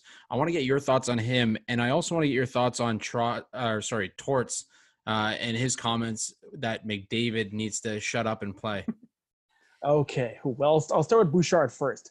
Watching him Bouchard play, like with the puck in in, in, a, in a offensive zone, he is so confident. He looks like a guy who's been league for 10 years already, even though he's only 22, 23. The fact that Tippett didn't play him much last year is in, is insane. Tippett didn't play him all that much, which to me is baffling. You see him keep the puck in the zone. He moves his feet well. He gets shots on net. That shot is incredible already. And second year in the league. He is someone who I cannot wait to see be a Norris contending defenseman as his game continues to develop. I believe his upside is that well he can contend over the Norris eventually in his career. And as for Tortorella's comments, to me it's just it's ridiculous because the officiating is the bigger thing that hinders Connor McDavid. Against the Winnipeg Jets, Rachel Doerrie, who's a great follow on Twitter, I work with her at SI, she made a comment. She posted a video in which she showed that McDavid had 41, like there are 41 infractions that are not called to Connor McDavid. That to me is a thing in which, like, the idea of telling the best player in the league, shut up, is such old hockey man thinking. Imagine if in, if in the NBA, LeBron James were on a fast break, you could punch him in the face without a foul. It'll be stupid. It'll be dumb. But in hockey, we're okay with letting, well, I'd say the old boys club is okay with letting the best player in the world get hacked, tripped, pulled down with no call. Mario Lemieux said himself years ago, it's a garage league. Like, it's ridiculous. We need to let our stars do their thing if we want the NHL to compete with the MLB, the NFL, and the NBA. You got broadcast deals now with ESPN and TNT. If I'm TNT and I'm ESPN, I am pissed off seeing our star players getting harassed and the third and fourth line guys. No, disrespect to those guys, but the people come pay the hard-earned money to watch the McDavids, the Matthews, the Lafrenieres. Like these are the kind of guys you pay your hard-earned money to watch, not the Neal Pionks. Yeah, no, absolutely. That's a no, I great name to pull out. I don't know. Neal I don't know why that made me laugh. I, you know, I, I like I, I like I like Neal Pionk, but the average person isn't paying money to watch him haul haul down Johnny Gaudreau. They're not. Mhm. No, No, I, I know you made you made a great point with that. I just love how And- Pionk was the name to come to mind because he's And he's a contender for one of the best names in the league too. At the same time, coincidentally. So and it's also shocking to see that Michael Bunting is one of the top leaders in drawn penalties, where McDavid has the blinding speed and is way down that list, and that should not be a thing at all. Not at all. And like Bunting, he might, he might, like, he might win the Calder. You know, good for him. He's played really well for Toronto. But yeah, no, like Bunting should not be drawing more penalties than Connor friggin' McDavid. That shouldn't be a thing. well, that's if it makes you feel any better, Connor McDavid or I mean uh, Michael Bunting's probably not going to be co- drawing too many calls before because Auston Matthews basically called him an actor to the media today. So I think the league might the league might pick up on that a little bit and say I think this guy's embellishing. But anyways, I think the other thing with McDavid too, though, uh, as opposed to other players, um, he moves faster than you can think. So guys like Bunting, you give them a little tap on the shins and they can fall. But Connor McDavid moves so fast that he'd end up having like another seven strides before he hits the ground. And then they're just gonna call him for embellishment. Um, he yeah he you know he really i feel for him um i don't think that he should shut up and i'm really glad that he said something because mm-hmm. if i'm watching sports highlights those are the guys that i want to hear from i want to hear from the best players in the world mm-hmm. yeah, my no, favorite part about that is how i- i- is how all these you know sports tabloid outlets picked up Connor McDavid's little shot at Torts there, and they put in their captions. Oh, do you think this was a shot at John Tortorella? It's like no, I think he was just saying that as a as a joke, as as a coincidence. Probably had nothing to do with Tortorella calling him or telling him to shut up just a week ago. He just felt like it. Yeah, exactly. So Sebastian, in our in our uh, preseason episode, Alex uh, decided to bring up the multiple first round exits to Mark Masters uh, and, and kind of basically say where the Leafs going to be at if they if they're knocked out in the first round once again this year. You tell how broken I am. yeah, that, that's kind of where the discussion went. Um, but Sebastian, I want to get your your take on the Leafs real quick here, and are they making it past the first round this year? Yeah. Um, right. And for the same reason that I think for the same now listen, I'm not over over last year, but I have an easier I don't time think any of us it. are. I have an easier time doing it because I slipped into a coma like a day later. So I was able to just put that right behind me. I didn't care. I didn't watch any more playoffs from that point. I was like, I'm just done with it. And then once the whole Hosang talks picked up, then I was like, okay, all right, we got something. And then I was just done with it again. And I think I think Toronto will get get past. Um, I do think Edmonton's gonna go farther. Um, but the one thing I liked about Toronto is that they filled some of the issues that they had. Last year's third and fourth line didn't really have any identity. It was just guy. It's kind of like when Kasperi Kapanen and uh, Andreas Johnsson were on the on the third line in Toronto. It's like yeah, they scored, but there was it just something always felt off. They put up 40 points on the on the third line, but it just it never seemed right, you know. They got Michael Bunting, they got David Kampf, um, and the thing about those guys is those are guys that are those are third line guys. Those that your bona fide third line. They're not guys that you can just move up and down. So if something does happen to guys in the top six, you got to find a way to get creative because you can't just keep pulling. You don't have that that ability to bring up a captain who can mask because he can produce. They got guys who are able to fill roles in their bottom six. I like. I'm not the biggest Pierre Engvall fan because I think he makes too much. I feel bad for him because I do rag on him a lot. Um, I know Nathan Bastian was on waivers today. I would have rather have I'd rather have him Yes. over Engvall just for the cap savings. But the one thing I can say in every game this season, I've never looked at that bottom six and it's like there's holes there. Mhm. Now, you still need to find Matthews an everyday winger. And I, I honestly, I kind of hope that what they're doing with Hosang because he's been scoring out a goal a game, he's been on a tear down there. I hope that he's it. Most people sit there and say, "Oh, well, you don't bring up an AHL guy to play," but it's like Did it with you Galchenyuk just, you just year. need you just need some you just need somebody to keep up with Matthews and and and Mhm. Hosang. Thing is, is as long like Hosang's had his issues trying to stay in the league. Um, it's not on him, but the gift just doesn't go away. Like he's still very gifted. He's still the same player that was drafted. Uh, what was it, 25th overall or 23rd overall? And Late 20 20s, 26 or 28th. Yeah. I, I was I, yeah, I was gonna say 28th. I think we just threw out like four different positions there, so one of Either us way, is probably in- right. I'll go In with that 25. yeah, in that in that gap, he, like the gift is still there. Um, I I have some questions about the defense, uh, questions I didn't have last year. But I think the thing that's saving me right now is Sandin is clearly taking a step forward, and Timothy Liljegren is a top six defenseman.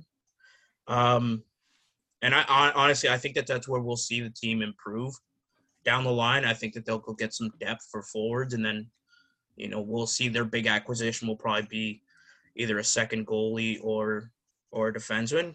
But yeah, I think I think what they did was they did a good job filling filling some of the holes that that they had last year. Um, I want to believe, especially after watching that document or that uh, docu series, which was really weird. I thought it was really funny that like they hyped it all up and then they're like, yeah, but they didn't win within like the first five minutes. Um, I know that there was that one scene of Matthews and and Marner still in their their gear well after midnight, sitting in their stalls after the loss. You know, both of them on the verge of tears and might have been crying. I want to say that that's the difference between this season and previous years. Um, because they knew they knew that they had a path last year. Yeah. Like good on Montreal for making it as far as they did. They shouldn't have, but good on them. They did it. It's written in the history books. No one's going to take that away from them. They shouldn't have. That should have been Toronto or Edmonton. They had a clear opportunity to go three rounds deep and, and honestly would have shut everything up. They could have missed the playoffs this year, but mm-hmm. nobody would have batted an eye had they gone on to, to, to play Vegas last year and lose. Yeah. They Well, had an opportunity last year and they didn't. And and I'll say this about Edmonton. So I'm sorry, I know we were talking about them earlier, but the one thing about Edmonton, I think that defense might be a little bit of a tire fire. Ceci and Barrie's a bit of a mess, but the one thing that they did was they went out and got Warren Foegele, and they got Zach Hyman, and Kailer Yamamoto is a year older, and McDavid and Draisaitl are still going to produce, and Bouchard. They would like. I can't remember the last time that the Oilers were this patient with a prospect, a top prospect. 'Cause usually they rush them along. Sam mm-hmm. Gagne probably should have not played in the NHL as an 18 year old, but he did, and he's pushing 900 games. But you know, he had like there were questions a couple years after where it's like, oh, should he play that extra year? Did we rush him? But they constantly rush players. Hmm. They filled those needs. I, I, I- I think Edmonton's going to be the guys this year. Yeah, I think uh, um, I think you made a great point with how they that was their easiest uh, Leafs, anyways. It was their Yeah. easiest path to the Cup last year. I mean, that's that that's pretty much exactly why I led off with that question with Mark Masters asking, like, man, what do we do if this happens again? Because I was dead convinced, like, okay, you got Montreal in the first round, Winnipeg or Edmonton in the second round, and the granted that is the Edmonton of last year, and then. You know, so at the very least, based on the way they played in the regular season last year, you would have thought they would have at least gotten out of the first round. But I have learned to never trust this team ever again after what we saw. I And- think I think that another big thing too. Sorry, I didn't mean to cut you off. No, no, no, go for it. I think that another big thing too is there's a lot of uncomfortability here. Like, look, if they if they don't make it out of the first round, I don't think Dubas is fired. Like, I don't I don't think he's fired. I think I don't think he should be sitting comfortable, walking high and mighty, because there is going to come a day where he's going to have to answer for all this if it all fails again Yeah. and again. I don't think he's going to get fired. I don't think Sheldon Keefe is going to get fired either. I think I think the big difference this year too. We don't know what's going on with Jack Campbell. Um, you know, there's been the rumors that he is going to resign. There's the rumors that he's going to take a discount, which I don't think he should. Like nobody should have to do that. Nobody should have to do that. Go get your money, man. Um, we've never had a player um, perform well past expectation like this. Like Matthews, we all know what Matthews is going to do. We all know what Marner is going to do. We all know what Morgan Rielly's capable of. Like I feel like those expectations are locked in, but we've never had a player that just took it to a whole nother level. Yep, for sure. And Jack Campbell's doing that. Like they're they're talking about him being the third goalie for the Americans at the Olympics. Like I think I think that's the difference. He played well for us last year. But I think that's the big difference this year, especially with a full season. And I don't know what's going to happen with Woll, but I know guys are pretty pretty amped up to play in front of him because they want to see him do well. And my and in the back of my head, I don't trust this team because I'm like, are they playing Woll because they think that this guy's not going to get signed and somehow they think he's the future already because that's a bad idea. But yeah, I, I just we've never had somebody play well, well, well beyond expectation, and he's been well, well beyond expectation. Yeah. And uh, I, I, again, those are just those are just the small things I notice, and you know, I just I see them approaching this differently, especially down the stretch. I see Sheldon Keefe making simple adjustments. I see the power play is a lot better this year, although, you know, the games that they should be scoring in it dries up. But, you know, the team's still gonna frustrate us. I don't think that they're they're gonna, you know, be hoisting the cup at the end of the year. But I think that we're gonna have a better mindset going into next year about this team than we did coming into this season. Yeah, it's crazy to think how far we've come with Jack Campbell. I mean, considering when they originally traded for him, it was so he would take some of the weight off of Freddie Andersen. And now we're talking about a guy who's potentially, like you said, going to be the third goalie for the Americans and could win the Vezina if he keeps playing like this. And also, just so we have it on the record, I have confirmed Josh Ho-Sang was drafted 28th overall. So All right, yeah. So there's my bragging rights and- right there. and the, the crazy thing is, the crazy thing is, is they said that he was like he should have been in the top five. And he- yeah, I remember hearing that about him at the time that he had the talent to be among the top five guys. So I had watched him a couple times in junior, uh, and I was always a big fan. I think the one thing that that I, that did bother me a little about him was he. I would watch teams like I go early enough to watch teams in warmups because I like to see how players engage with each other. Um, that way, I can vouch for their character. Hey, no, their team loves this guy.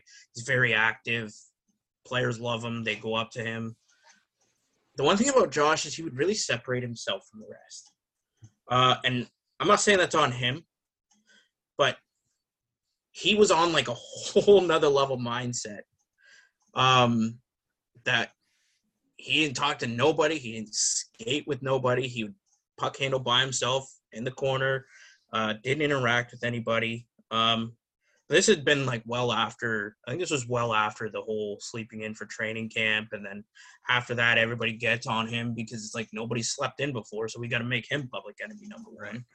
Um, he was mu- he was supposed to go much higher, and I can't confirm this, but I had heard from somebody who has ties to somebody in the Edmonton locker room that even McDavid had kind of said like, "Hey, I can work with this guy. We've had chemistry before." Because they were line mates. Marlboros. Yep. Mhm. And they were magical. Yeah. They were magical. I I watched the I watched a couple of their games. I can't remember what tournament it was. I think it was in Cobourg. And it was just insane. Those guys knew everything about each other and they had so much fun playing together. Um yeah, he he should have been a probably top 5 top 10 pick that year. Um I st- I think that there's a lot of time for him to redeem himself and uh, I'm here for the Ho-Sang gang. hmm Yeah, I um, I I- I think that what they're doing with Ho-Sang is kind of can be compared to what they did with Galchenyuk last year, but I think the rewards that they could reap with Ho-Sang blow what they whatever they would have been able to get out of Galchenyuk out of the water. I remember uh, Ho-Sang actually called into a, a radio show that I produce on the weekends, and uh, the host asked him if he if he still feels like he's misunderstood, and he says not by Toronto. So I I, I think that the Leafs have a plan for this guy, and I think seeing his energy in training camp and how well he gelled at the core, I do, I truly do think that there is a spot on this team for him for for the uh, for the long haul. I don't think I don't think that he signs that AHL deal without some some sort of reassurance that he'll be here because No. He could have went on a PTO with somebody else. Somebody would have offered him. Somebody would have offered it to him. There's plenty of teams in this league still think old school and they're like, hey, former first rounder, get that guy on the uh Yeah, the could have been block. playing in the NHL. Could have been playing But- in the NHL this year. the one thing the one thing that I'll also say, and the reason why I'm kind of glad they're not rushing it is if you call him up, then you, you create a problem because you can play him, but then you got to get rid of somebody. And it's like, okay, you can get rid of Engvall or you can get rid of this guy or you can get rid of that guy. But the problem is, is they're not going to do that because they need some assurances just in case he doesn't work out. And if he doesn't work out, and my fear is that they give him like two games Yeah. and then they're just like, well, it's not working. We're got to send him back. Then he's got to go down on waivers, and then he probably gets claimed. So That's the risk. I'm I'm hoping I'm hoping that they're just waiting to see. Because here's the thing, Mikheyev's still coming back too. So somebody from this roster, which who do you like? Who do you take off when Mikheyev comes back? Who do, who's your guy that comes out of the lineup? Engvall. Yeah, eh, that's that's the obvious one, but even he still earned a spot in the Mhm. top twelve. So the way Kyle Dubas has operated before was he like if he has an NHL ready guy, he's not gonna hold him hostage. So he's gonna ship him somewhere. So I guess that opens up the 13th spot. Who comes out again? Because Engvall is the obvious choice to come out for Ho-Sang. Yeah. When Mikheyev's back and he goes in for Engvall, then who do you pull out? Yeah, that's a, that's a whole other question to be They're- asked. I've they're they're committed to it. They're committed to Ritchie. For better or worse, I don't understand. I understand taking the risk. You know, he had 15 goals last year. I think there's something there. I think he'll turn it around. I don't understand why there needed to be a second year involved, but I mean, good on him for getting his money and, and his term if that's what he wanted. Um, I don't think they're just going to give up on Nick Ritchie. They've tried him up and down the lineup but I don't think that they're just going to be like, this isn't working after 25 games and then ship him out because, like, you committed to the guy. You can't you can't build relationships like that. And you can players can't take things personal. It's a business. Yeah. But you know, it's again like who you who you who you taking out of the lineup and how do you replace that person? It's like, yeah, we can see where Ho-Sang will slot in, but then there's a thousand questions that follow. Like it's, I'm glad I don't have to make the choice because if I had to make the choice, he would have been out there game one. But you know, it is what it is. I, I hope mm-hmm. he's coming soon. I hope that they figure something out because it, it obviously sounds like they're trying to move from one of their defensemen.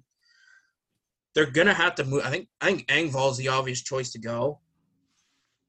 But after that, you've got a second everyday player that has to come out of the lineup. And it's not going to be Spezza. It's not going to be Bunting. It's not going to be Kampf. It's not going to be Kerfoot. Who do you who do you take out, right? Yeah. Like you said, it's a it's a question that you don't want to have to be the one to answer, and that's why we're all none of us are in that position. And I want him there. I want Ho-Sang there. Like Yeah. I just I want him there. So Just I wish gotta that make I could sense. just- Yeah. I could just snap my fingers and be like, guys, make it happen. But I don't want to create issues where, you know, Toronto try and waves Engvall and he doesn't pass through, or they try and wave. Like, who would be the other forward coming out? You That's what I mean? honestly, yeah, yeah. There's it's not an easy question to answer. like nobody nobody outside uh, Engvall might clear. Ritchie might clear because he makes 2.5 or something like that, or 1.5 or whatever it is. Mhm. They might clear, but they're probably not going to. If Adam Brooks didn't clear, these guys aren't clearing. Yeah. So then, and you call up Joey Anderson to be your 13th forward. I don't hate it, but it's not. You start picking from the areas that you might need come the first game of the playoffs. You need you need depth, and you don't want to have guys with very limited experience as your 13th forward. Plus, they've already got Kyle Clifford up. Like, I don't know, man. yeah, a lot of Too many questions to be line answered. combinations, so little honestly. time. Yeah. Mhm. They're doing the right thing by leaving him Mhm. leaving him where he is right now. Yeah. Let him let him He's happy there. He's got to regain five years of being treated like dirt. Yeah. and you can call him up right now because he's hot or just he's home like he's from toronto let him he's still playing in toronto let him let him play there Mhm. All right. Well, I don't want to take too much more of your guys' time, but this has been a great conversation, guys. And you know, I I don't want to speak for for Forbes and Peter here, but I think the three of us being white and growing up in in the hockey community, I think we saw much more of a padded sunshine and rainbows version of what the game's all about. And so, uh, your voices are absolutely needed. Uh, keep Mhm. fighting the good fight, and thank you for doing everything that you do. Uh, congrats on or congrats on your one year, and uh, thanks a lot for joining Sticks in the 6ix. Thank you very much, guys. Of course. Yeah, no Yeah, you guys. guys. it was a it was a blast i uh i hope we can we can come back when you know when the leafs are eliminated and playoff they round. come again Absolutely, I absolutely. did, More than I happy did to bring you back. I did want to put put out just uh last minute here. We hit seven thousand signs or seven thousand signed people for the Get Uncomfortable pledge through Black Girl Hockey Club today. Um, if you're somebody wondering what you can do to help, uh, you know, also bridge gaps in these communities and make hockey a more inclusive place, I encourage you to go sign, and I encourage you to to make sure that over time you're you're reaffirming your commitment what you're doing in your everyday life and your practices, how you talk to to women, people of color on social media. Um, go sign it. It's uh, with Black Girl Hockey Club. Like I said today, we hit seven thousand. That was a big deal for us, and we're excited. Uh, happy birthday, Chanel, and that's it. Well done, Sebastian. And uh, again, Yes. guys, thank you very much for coming on, and and we appreciate you guys, and we'll uh, we'll definitely have you back on hopefully soon. Absolutely. Awesome. Appreciate it, guys. Had a blast. Well, as I mentioned in our opening, uh, Peter, what a what a great interview to bring them both on. Obviously, you know, part of a great podcast. Um, the way that they were able to give us a different po- perspective, and I should say, the Third Intermission podcast, it is the Black Hockey podcast dedicated to hockey and blackness. Some Mhm. great members on that show. Um, as we mentioned, Avry and Sebastian came on. They they gave us a little bit of a different perspective in terms of um, hockey from from their side and in growing up the you know with the the hurdles that they had versus you know I mean we're sitting there kind of you know asking the questions as three white males and and there is that white male mentality uh, in, Mhm. in the hockey world. And that's what we're trying to get away from. That's what Yeah. you know we want the conversation to continue. And i i mentioned it with sebastian. I said you know forget the black history month. We need to have it all year round. This is something that we need to talk about all year round. Continue the conversation we loved having avry on we loved having sebastian on i think it was incredible conversation what we got into we talked about akim Aliu, um, and and the struggles that he had coming out of junior and going to a, a Chicago Blackhawks team that really was not welcoming. Um, we talked about Kyle Beach. We talked about Gary Bettman's place in the game and whether he should be there. And uh, you know, both of them, both of them, great gave incredible insight. Uh, and then obviously, you know, Sebastian with some great insight in terms of uh, prospects and and what it's like for the uh, for the Mississauga uh, Steelheads of the OHL. Yeah, yeah, no, no, no. Great to talk hockey with them, but the mo- you just mentioned it. The most important f- uh, factor was, you know, engaging in that conversation and what we can do to, you know, grow the game, be better um, allies going forward as well. And that that's the main important thing. And it really opened up our, our eyes because there, like you said, there, this is the side that they see and this is the side that we don't and that was very important and i'm very thankful that they were able to come on and shout out to everybody else over at the third intermission um just seeing their presence and their personality online is just so infectious and you just want to be a part of that as well. So they're they're doing great things. This podcast is up on the rise.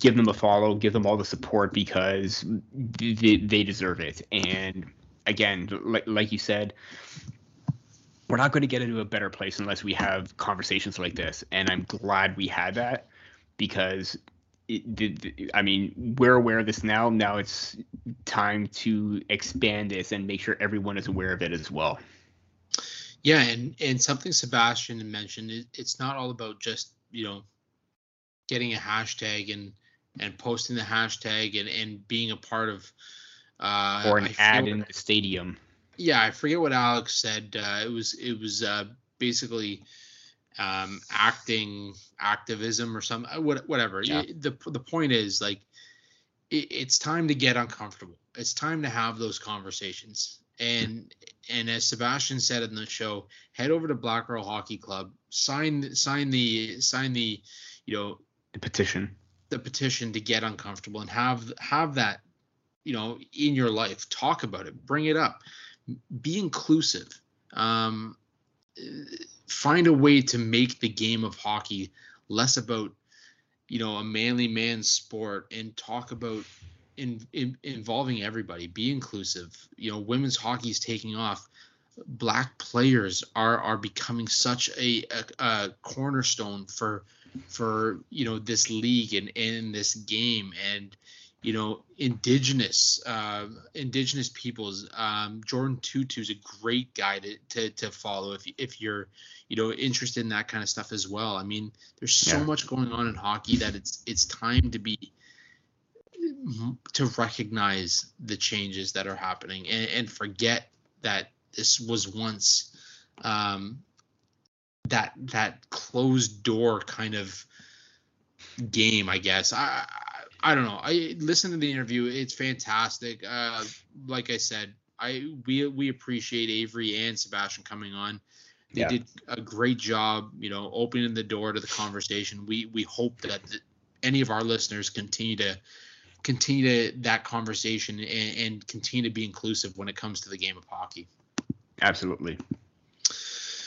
With that, let's just jump over to our NHL news. I want to talk a little bit about jersey drops. Uh, this week we had the U.S. Um, Olympic jersey drop, we had the Canadian jersey drop, and we had the New Jersey jersey. The New Jersey jersey. Um, so, I mean, where do you want to start? I mean, I I personally didn't like any of them. Um, for me, New Jersey, I mean, they, they really just spelt it out for you. Uh, Jersey. Um, there's been a lot of people. I mean, great, it. great meme. Um, I think it was Steve Dangle came out with the hat hat on his on his well, Alex got the network. t-shirt shirt. Yeah, the t-shirt, shirt. Um, yeah, I mean Jersey just if they weren't already the toilet bowl of the NHL, they've they've really dropped to new levels. Um, yeah, I mean the the, Jersey, the New Jersey jersey. Um, I mean, I guess that's a reference to, to just shorten New Jersey to just Jersey, right? But it, it's just very coincidental how the apparel that they wear. I mean, you could call it a uniform, but at the same time, it, it, it it's a sports jersey. Um, to have that jersey jersey thing, I mean, I, I saw your comment. I, I replied with, "Well, thanks, Captain Obvious." Um, Yeah. it- I mean, I mean, I get what they were trying to do. It just didn't quite work out. Um, that I mean, that's a at least they made the attempt. It's like Team USA really didn't. I mean, I, I one of our colleagues, Devin Little, who writes for the Detroit Red Wings, commented on the jerseys, and it's just like, great, we see the soccer ones now. Where's the hockey jerseys? Because that's what it looked like. It looked like a legit soccer jersey. Um, And then the, I was Yeah, go, I was- go I was- ahead, go ahead. I was just about, I was just about to say the Canada ones. I mean, I liked the all black jersey. I liked the white jersey. I wasn't a fan of the red with the black maple leaf in the middle. I just thought that was that was just too off-putting. The red one kind of looked like the classic look, and I'm a big uh, a big fan of the all black jerseys.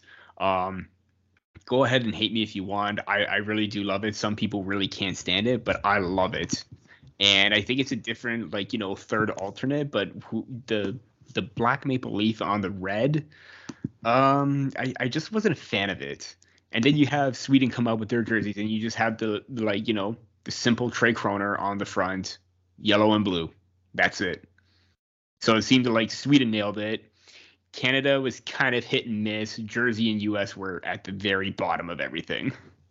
So I'm going to say this about New Jersey. Um, I think the marketability of that jersey is just awful. Um, But it's been skyrocketed with everything else, though. it, it, like people will buy it because it's just people are stupid. Like, I- Yes. I mean, realistically, people are gonna buy that jersey because they're gonna be like, "Oh, they wore it for three games. Let's let's go and get this limited edition jersey." Um, Jersey, Jersey. yeah, the Jersey jersey. like I feel like the, the the cast of Jersey Shore were the ones that that uh, kind of put that one together. But Cabs Um, what's that? cabs are here. Yeah.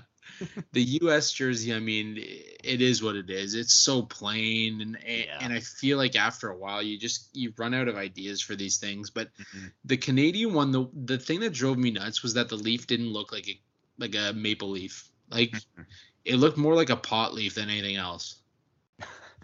I I and- maybe that was just me. Like I looked at it, I'm like, wow. like, yeah, I mean we legalized it, but shit, do you have to put it on a jersey? I mean, that would be kind of be fun, no? Yeah, little I, bit? I, I guess I, I don't know. It's just like we're we're advocating for it for the entire the entire world when it comes to the Olympics. I don't know. I didn't I didn't mind the colors. That I didn't. I wasn't a huge fan of the black leaf, like you said. Um, I just felt like it was it was too like I don't know. It just didn't flow well. Um, but who knows? You're you're gonna see it in in games, and you know, like I said, people are gonna buy it. Yeah. It's just it's just our mentality. We, we we see a jersey, we like it, we go out and buy it. It's you know, at the end of the day, it is what it is. But um, I yeah, I- don't understand why US didn't just go with you know the jerseys that they've worn in other international competitions because that just looks so shield, much the shield on the front. I, lo- Yeah. I love the U.S. shield. yeah, it's nice. Yeah, It balances everything out. it does. It did kind of look like I, ju- I just don't know why they just went straight across like that. No, Like- it, did, it it looked very much like a soccer jersey, like Devin said. Mhm. Um, yeah, I don't. I, I mean, I don't know. I think it was just a bad week for jersey drops. So, yeah, it, it started could off with the jersey jersey and, and closed out with the marijuana Canadian jersey. So, Could have been a bit better. yeah, absolutely. Um, we want to talk a little bit about uh, Ov. Very quick hit here. We continue to see what he's able to do, and again, scored scored this afternoon, Sunday afternoon. This guy is up to uh, 748 goals. Uh, 49 right now. sorry, 749, 749. It did not cl- include. I just said he scored this afternoon, then I did not include it. Man, can you tell it's Sunday? It's Um, Sunday fun day. It's Sunday fun day. That's right. But yeah, so what? 16 goals shy of. Sorry. si- 17. 18, 18 goals shy, 17 goals. Man, math is not my thing. I, I, I, I, I'm helping you out because I did this exact same thing before and I double checked my math four times just to make sure I was not wrong. Hold on, let me count on my fingers. No, I'm just joking. um, so Ovi is 17 goals shy of Jaromir Jagr for third all time. There's absolutely zero question that he's going to hit it. Um, is is it fair to say? I know Draisaitl's at 20 goals already. Is it fair to argue that Alexander Ovechkin could potentially be the MVP already this early in the season? Um, yes, and and nothing against Draisaitl. Um, but let's face it, this is Ovechkin chasing down history, and this is absolutely impressive with what he's doing at 36. This guy, this guy's in peak physical condition. I mean, this guy still goes out there and he's still playing like he's in his prime, or when he was drafted, or not necessarily when he was drafted, but when he first entered the league at 20, and then throughout his 20s on. I mean, he's on pace for 75 goals at 36. That's just absolutely ridiculous. And I know we we like this is our banter for Ovi Watch, but it's like, come on. Like this is absolutely insane at what he's doing. And again, nothing against Draisaitl, but the fact that this guy is chasing down history and he's already surpassed two legends already in uh, Dionne and Hull. I mean, th- th- th- he is going to be, he should be the MVP in my opinion. And just because of the fact that he's chasing down history and what we're seeing right now is undeniable. Leon Draisaitl is probably going to have another career year next year. Ovi deserves it this time around. That's just my two cents. Yeah, I mean, we're all talking about how it might take him five seasons to to catch Wayne. Um, I think man, he does it in four. He could, hell, he could do it in three with the way that he's chugging along right now. Yeah. Um, truly incredible what he's been able to do. But uh, yeah, I mean, Ovi, I think the the greatest part of these last couple weeks is you know watching him wave to his kid in the front row and uh, and Ovi Jr. throwing the hat last game too. Uh, oh, when he just got the trick. incredible, incredible. That's yeah, I mean, amazing. We're gonna be talking about this kid probably in the next uh next 10 years um you know getting on the ice and, and chasing down his dad's record. Like that's just you know that's just the way it is. But um yeah i mean ov watch continues. Well i'm sure we'll talk about it again next week. I'm sure he'll have another hattie at some point this week. Uh that's just you know it's it's alexander ovechkin. He's superhuman. Yeah, I, I- I'm just trying to figure out when's his next game, and who is it against. I don't know. I'm, I'm we'll, we'll figure that out because we're probably going to talk about it, like you said, next week, anyways. Yeah, yeah, I know. It's uh, I, like I said, I think I think this is something that we're going to talk about every single episode now, just knowing what he's uh, what he's capable of doing. And actually, they do play tomorrow. Uh, tomorrow being uh, not Monday, Tuesday night against uh, the Panthers in Florida. That's so gonna be fun. That'll be a fun one to watch, especially because the the Panthers are are playing some incredible hockey right now. Um, as I mentioned off the top of the show, Washington's up there right now in terms of the league lead in terms in in points and in point percentage. So, yeah, I mean, some great hockey ahead of him, but uh, he sets up in the office and he, he and he puts it in. That's that's just you know par for the course.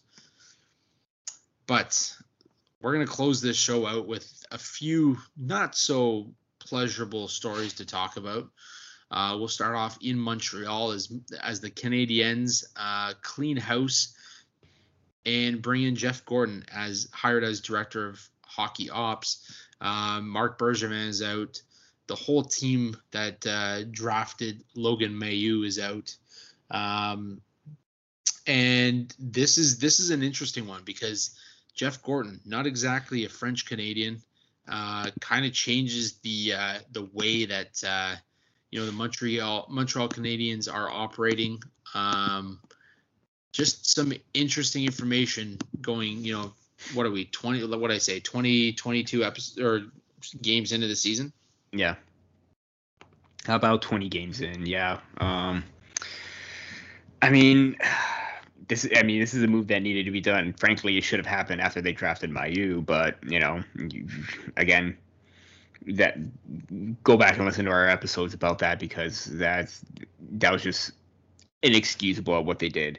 Um, but yeah, 23 games in for the Habs. Um, it, it needed to happen. I mean, uh, granted that you lost two key pieces in Price and Weber uh, to start the season, they're integral to their success. There's no way doubt about that. But they let De, up the- they they let Danault walk too. I should mention. Yeah. that. let Danault walk. They paid a hefty price for Christian Dvorak, who really hasn't looked that great. Um, Cole Caufield, I mean, you can't fault him, but he, he he was getting the brunt end of this. He was getting the short end of the stick by getting demoted, sent back to the AHL. And that's not entirely his fault. Um, the team was struggling, and he was suffering because of it as well. Um, Jeff Petry doesn't kind of look the same. Um, j- j- just what he tried to do to fix the holes, it didn't work out, and the moves that he made, it's it's showing that you know they were kind of costly mistakes right now because. Again, he hadn't needed to make decisions and fill those holes, but he could have gone a better route and made better decisions and bring in better players. I mean, you basically let Kotkaniemi walk because you weren't signing that offer sheet there was no way that you were going to, but you lost a player that again you were basically rushed him into the league, hoping that he would fill out and you know be the number one center that you drafted him, and he didn't. So lots of lots of blame to go around here, a lot of mistakes, and I'm just going to close my comment off. Uh there there is a video that I saw, or there was the video of Trevor Timmins when someone asked him about uh, Logan Mailloux. He said um, he didn't want to be drafted. Why did you feel the opposite? And there was that 20 second pause. And then awful. he That replies was back. so awful. What made that a little what well, I I I found this funny is they inserted the curb your enthusiasm music after he said well what do you mean by what I think of the opposite? And then it goes straight into that with the credits of like Larry David Jeff Garlin and everything like that. So and I th- I, think that was tweeted out by or I saw it from Mikey Mike Stevens from the Hockey News. And I think he said let this be the last thing of Trevor Timmins's uh career or tenure as a GM or something to that effect. And I couldn't stop laughing at that because of the music. And let's face it, that was a joke of a statement. Like you you you had no answer for that. You had to wait 20 seconds. I mean, You're come- the director of player uh, player development yeah, or scouting or whatever. assistant mean- GM as well. I think. I think he. Yeah. You were you GM. you were in the position to make the decision and and you decided to go the route that you did. I mean, Yeah. there's th- somebody's got to answer for it, and the fact that he came up short with, like you said, a 20 second pause was it. Honestly, it was an embarrassment. It, Yeah. it, it truly was an embarrassment. Um, but uh, I'm going to kind of run off that too. Goaltending hasn't been there. I mean, Yeah. Jake Allen was not is not a, a starter at this point. Sam Montembeault is is not a starter with a 365 goals against and an 897 save percentage. Um, you know, you got Mattias Norlinder, who's played four games for them, has one assist. you you know getting some of these young guys ice time. Um, you know, is going to be key. Cole Caufield not getting the ice time. Yeah, he struggled early, but I mean, this team is not the same. Ryan Poehling. Yeah. Uh, there's a guy who had, you know, a, a great A lot of game against the Leafs. injuries in his career as Absolutely. well. Yeah. Absolutely. Uh, David Savard has come in four assists in 23 games, minus six. There's a guy that you were counting on to be a big piece. Uh, Mathieu Perreault signed, only plays only only has played eight games so far this year due to injury. Um, Mike Hoffman, another guy, 13 games, seven points through those 13 games, a minus nine. Um, you know, Brendan Gallagher, 10 points through 22 games. Christian Dvorak, as you mentioned, 11 points through 23 games, minus 11. Josh Anderson leads the team with seven goals in 23 games. Nick Suzuki, not quite living up to that uh, contract he just signed. Tyler Toffoli, another guy that you need to step up. And you mentioned that the losses of Shea Weber, uh, Carey Price, Kotkaniemi.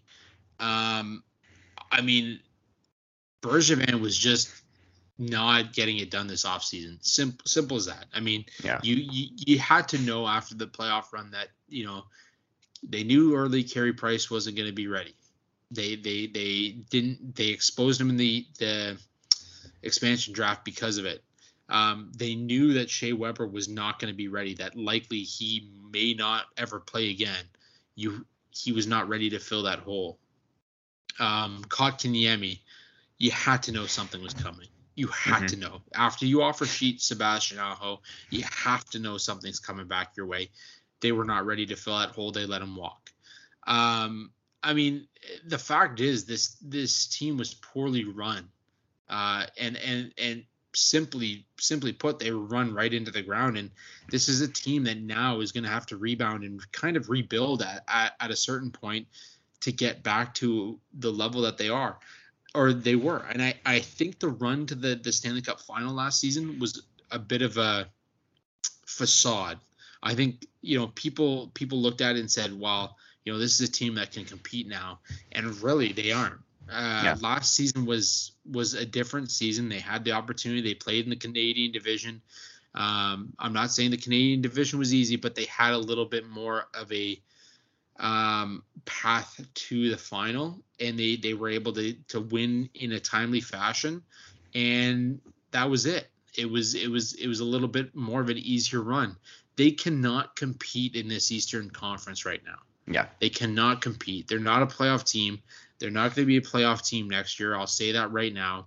They have a lot of holes in this lineup, and until somebody is put in that position to do the right thing and run this team properly, that's not going to change. And I'm not saying it's a French Canadian. That's where the Montreal Canadiens need to step away from their belief system that it needs to be a French Canadian to run this club and start focusing on making this club a legitimate contender in the NHL. Yeah. And I also think too, um, with Jeff Gorton coming in, I think, you know, you saw what he did with the New York Rangers and how he revamped that organization and filled their prospect pool with top talent. Um, I, I, I think that with him taking the reins of the hockey operations department, I think they're in good hands. Now it's just him trying to figure out who's going to be the best fit. And because let's face it, you also I, honestly I think you need to also revamp their scouting department too, because um, this draft alone, this past draft was really hit and miss, especially in the later rounds. Um, obviously, again, the Mailloux pick was should not have happened at all. Um, you got good picks and Oliver Kapanen, um, some other great names down the line as well, but um, those late round picks are they really going to amount to something? You hope so, because some of those names like Joshua Roy and Xavier Simoneau are off to really great starts in the queue, or have played really well in the queue so far. So you're banking on them possibly being late round picks that are going to have a significant impact for you in the future. But right now, I mean, bringing in Gorton, in, I think is a really good start for this organization, though. Yeah, I mean, at the end of the day, I think they gotta they gotta get the right right names in the right places. Mhm. Um, I think this this past draft really threw the team for a whirl. Um, you wasted a first round pick on a guy that potentially will never live up to that expectation. Yeah. Um, and, and at the end of the day, I, you know, this is a team that that has a lot of a lot of holes to fill, and and we've seen it as Leaf fans. We've seen Yeah. this story before. Um, you know, shout out to all the the Montreal fans out there because we do feel your pain. Um, Mhm. We will laugh about it a little bit, but we do feel your pain. um, I'm gonna I'm gonna kind of sh- jump away from the Montreal Canadiens because they've you know they're they're a team in turmoil right now, and jump to a couple of other teams in turmoil. Will be placed on waivers by the San Jose Sharks, uh, as well as uh, Matt Murray was placed on waivers by the Ottawa Senators. Murray has a, big contract in terms of what he's owed. Um, Kane, obviously, the trouble that has kind of followed him from team to team is known to all. Are these two guys that we see again in the NHL at this, you know, at some point this season? I mean, there was already talks that someone is going to take a flyer on Kane, or talks that maybe they want to try and get him. I don't, I don't know who. Um, I personally wouldn't, given the fact that you know, based on all the off ice issues and everything, and all the things surrounding him, I probably wouldn't. Um, Matt Murray, um, it's it's a difficult situation for him because he, his his is an injury situation as well because of the fact that you know he also dealt with COVID too. Um, we all know like what the the effects of this virus and everything that it has, and maybe it took a toll on him. Um, despite possibly, I, I mean, I want to say that the Ottawa Senators are fully vaccinated with their uh, outbreak, so I'm hoping that he didn't have a severe bout with it but maybe it impacted him overall no matter what. And you know, his contract 6.25, I mean, is it, are you really going to take a chance on that? If you do, I mean that that that's pretty hefty. And this is a guy who's, you know, won a Stanley Cup with the Penguins, right? So I it's tough because he's had the success in the past. It's just ever since 2016 17, I'm looking at his numbers right now, they just dipped so bad. And it's, I is I hope he's able to come back from it because he has shown that he's been or capable of being a top goaltender and a starter. Um, yeah, I, I, I- b- both are really you know questionable, but for different reasons. The Kane one doesn't surprise me. I mean, the fact that Yeah.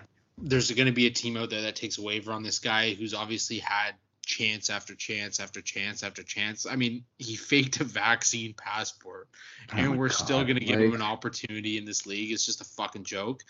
Um, but at the same time, you know, he's a talented forward. Uh, Yeah. Teams are looking for that, and Yeah. at the end of the day, it's about winning, and it doesn't matter what you've done in your past. I mean, I wouldn't be I wouldn't be shocked to see some team take a waiver on Mitchell Mitchell Miller at some point, and Yeah. we know the shit that he did as well. So, um, Kane, I I mean, I think it's an absolute joke that somebody brings him in and and wants to put him in that dressing room, and yeah, he's a known cancer. Um, at the same time, you know, it doesn't surprise me. In terms Yeah. of Matt Murray, like uh, I'm gonna say this, and I, with all due respect to Matt Murray, I think he was incredibly overrated from the day that he stepped on the ice.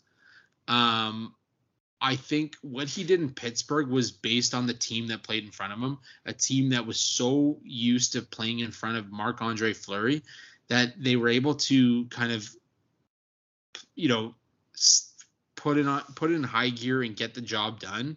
And he And did play what he like did Fleury was in net. and play like Fleury was in net. And because of that, Murray succeeded. Um, but what he's done in Ottawa, and and granted, there was talk that he did have a bout with COVID and that he's still dealing with some symptoms um, because of it. And if, if that's really the case, uh, you know, I hope to hell that he gets better because Yeah. you know you don't want to hear any of these stories. We we saw what happened with Marco Rossi. We don't want to see any more of these these players kind of suffer. We don't want to see anybody really suffer with these these COVID symptoms that are long lasting. Um, that said, I mean, you put him in a position where it's a team that's not ready to win. They have a lot of talent. They have a lot of future upside, um, but it's not a team that's ready to contend. And I think we saw more of the real Matt Murray in Ottawa than anybody saw in Pittsburgh. Mhm. And it doesn't surprise me that they weren't happy with what they got. Yeah. I mean, even just from the trade and the contract extension itself, I think it, it was just too much of an overpayment considering the fact that his play did decline. And you saw that. And they still managed to give him the money. And granted, maybe he deserved it, but at that time, it, a lot of people were questioning it. And like you said, we're now seeing it right now because the Matt Murray from 2015, 16, 16, 17 is definitely not the same Matt Murray right now.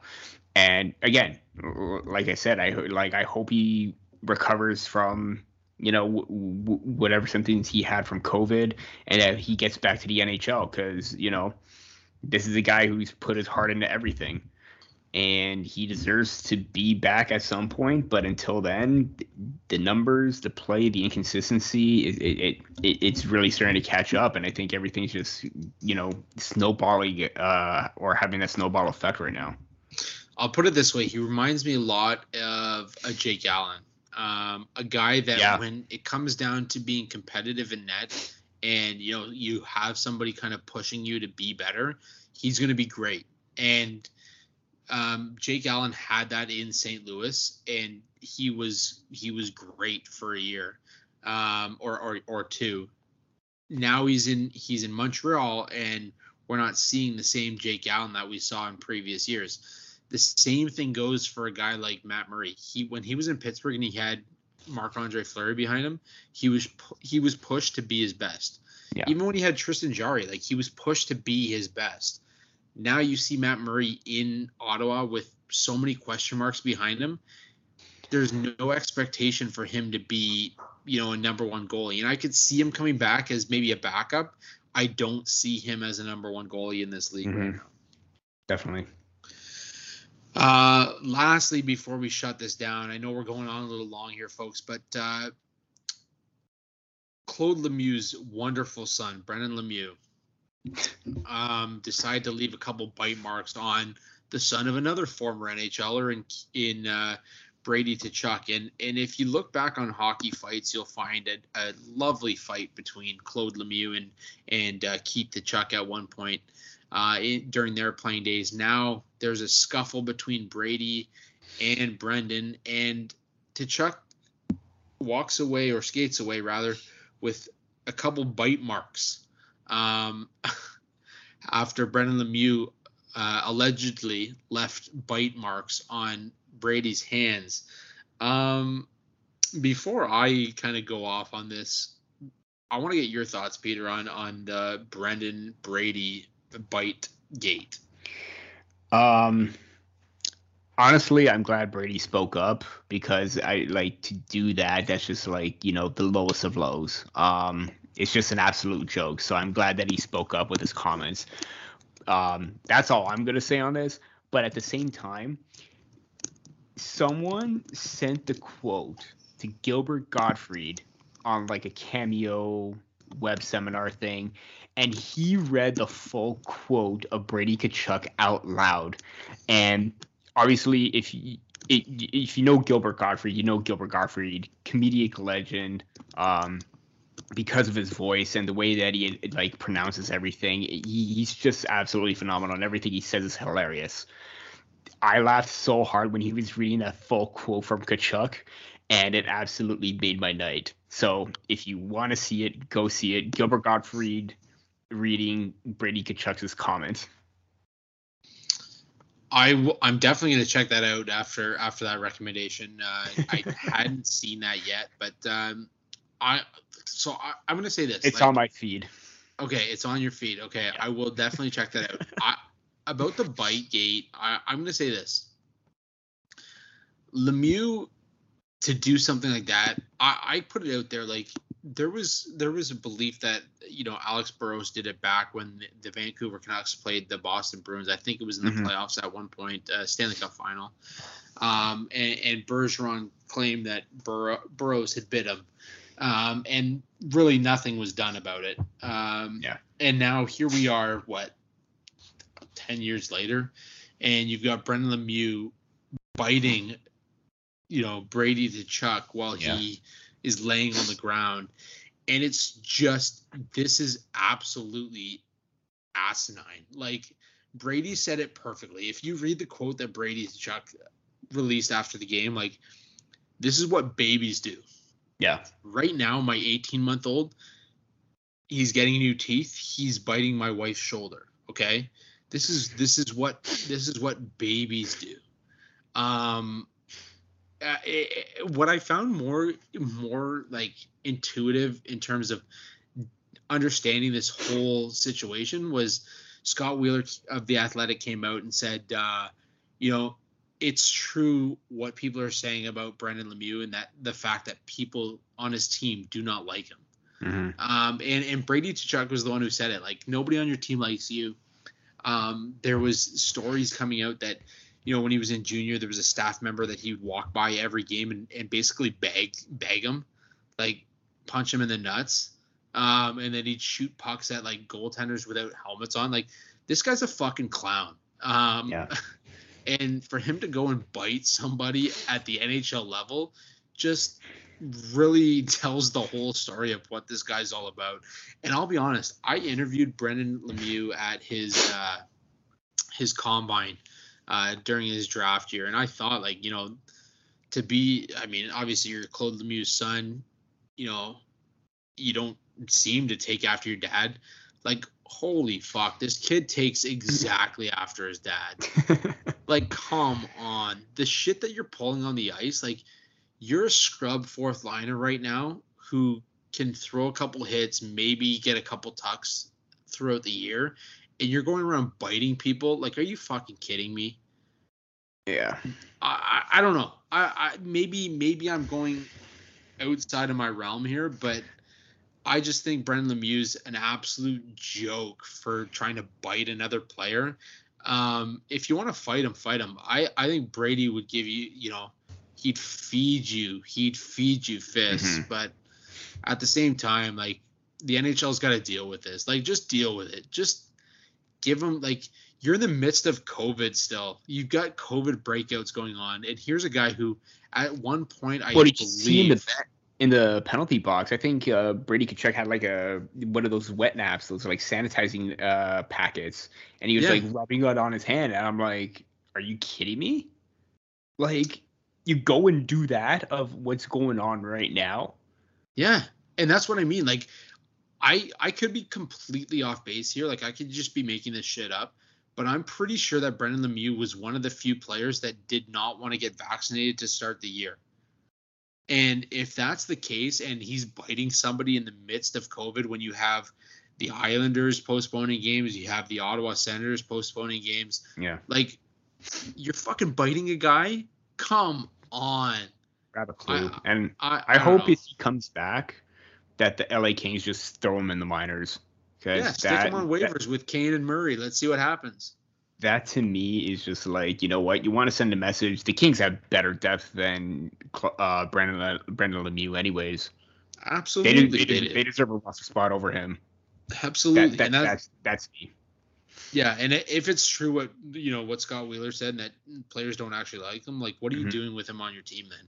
Yeah. Like get rid of him. Get rid of him. Don't don't even have him in your room because he's bringing the team down. And and shit like this is exactly what you don't need if you're the LA Kings. That that and the silver helmets, anyways. Um, Oh my god, they're bad. they're awful. They're They are bad. so bad. Even even the Golden Knights golden helmet. It's like come on. I can I can live with the golden helmets just because they look like fucking gold, but the sil- the silver helmets look like shiny tinfoil. And Uh, also the Liga, the best player wears the gold helmet. So I think Yeah. Kind of used to that at this point. But yeah, I think the silver. I think the Kings are just trying to rip off the Knights at that point. Yeah, and I just I feel like in in the midst of of like with everything going on, and you got all the conspiracy theorists out there, you've got like a team full of conspiracy theorists. That's what I that's what I look at when I see them. Oh man. oh, anyways, anyways, we are we're gonna cut this this one a little bit shorter because we did have such a long and fantastic interview with Avry and Sebastian. Yes. Um, anything you wanted to add, Peter, before we close out episode sixty three of the pod? Um, the white fluffy stuff is coming. The snow's here. Enjoy it. If you don't like snow, what is wrong with you? That is me. Beautiful. Yeah, no, I, I, I always wonder every every first snowfall every year people forget to drive or forget how to drive. It's it's truly Oh, yeah. incredible. Um I don't know if they just overcompensate for having snow tires or maybe they don't have snow tires on and they just you know, they don't know how to drive like legitimately. But uh at the end of the day, drive safe, Yes. get through the holiday season, be smart, don't drink and drive. Um, enjoy the family time because for the first time in a while we're able to enjoy it a little bit. hmm And because we're talking about family, shout out to Alex who couldn't be here with us tonight. Yes. Um, this is a brotherhood. When we do podcasts together, it's a brotherhood. We have a weekly meeting where we get together and we just talk. Yeah. And uh, Alex, man, shout out to you. We can't wait to get you back next week. Um, Absolutely. to- and one more thing, I just want to add because it's the first day of Hanukkah too. So happy Hanukkah out there. happy Hanukkah. Yes, happy Hanukkah Yes. to all our all our friends who celebrate that. Um, you know, eh, yeah, it's it's the holiday season, guys. Be pleasant. Tip your waiters. Um, Be happy. Be merry. be happy be happy that's all it's that you know that's what it's all about guys and and hopefully the leafs can continue to win for us um otherwise quick shout out to avry and sebastian again for Yes. joining us thank you very much for coming on Mhm. we really appreciated you guys delivering a different perspective for us and and really just you know get uncomfortable folks hashtag get uncomfortable get out there have the conversation continue the conversation and tune into the third intermission podcast for shit's sake like give these guys some credit for what they do as well. Um, until next week, as always, thank you again for joining us for episode 63 of the podcast. You can follow Peter on Twitter at P. You can follow Alex Hobson at A Hobson Media, or you can follow myself at Andrew G. Forbes.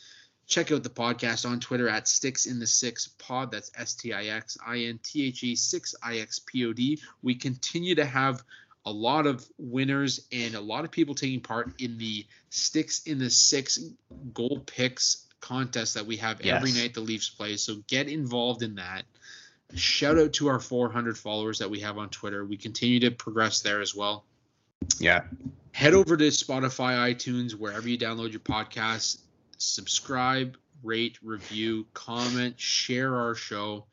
Uh, we we appreciate you guys for tuning in, and check us out on YouTube. And make sure you hit this the subscribe button there. Thank you again to Ryan Zeus Fleming for the intro. And again, stay safe. Enjoy the holiday season. We love you guys. Until next week. That's it. Peter.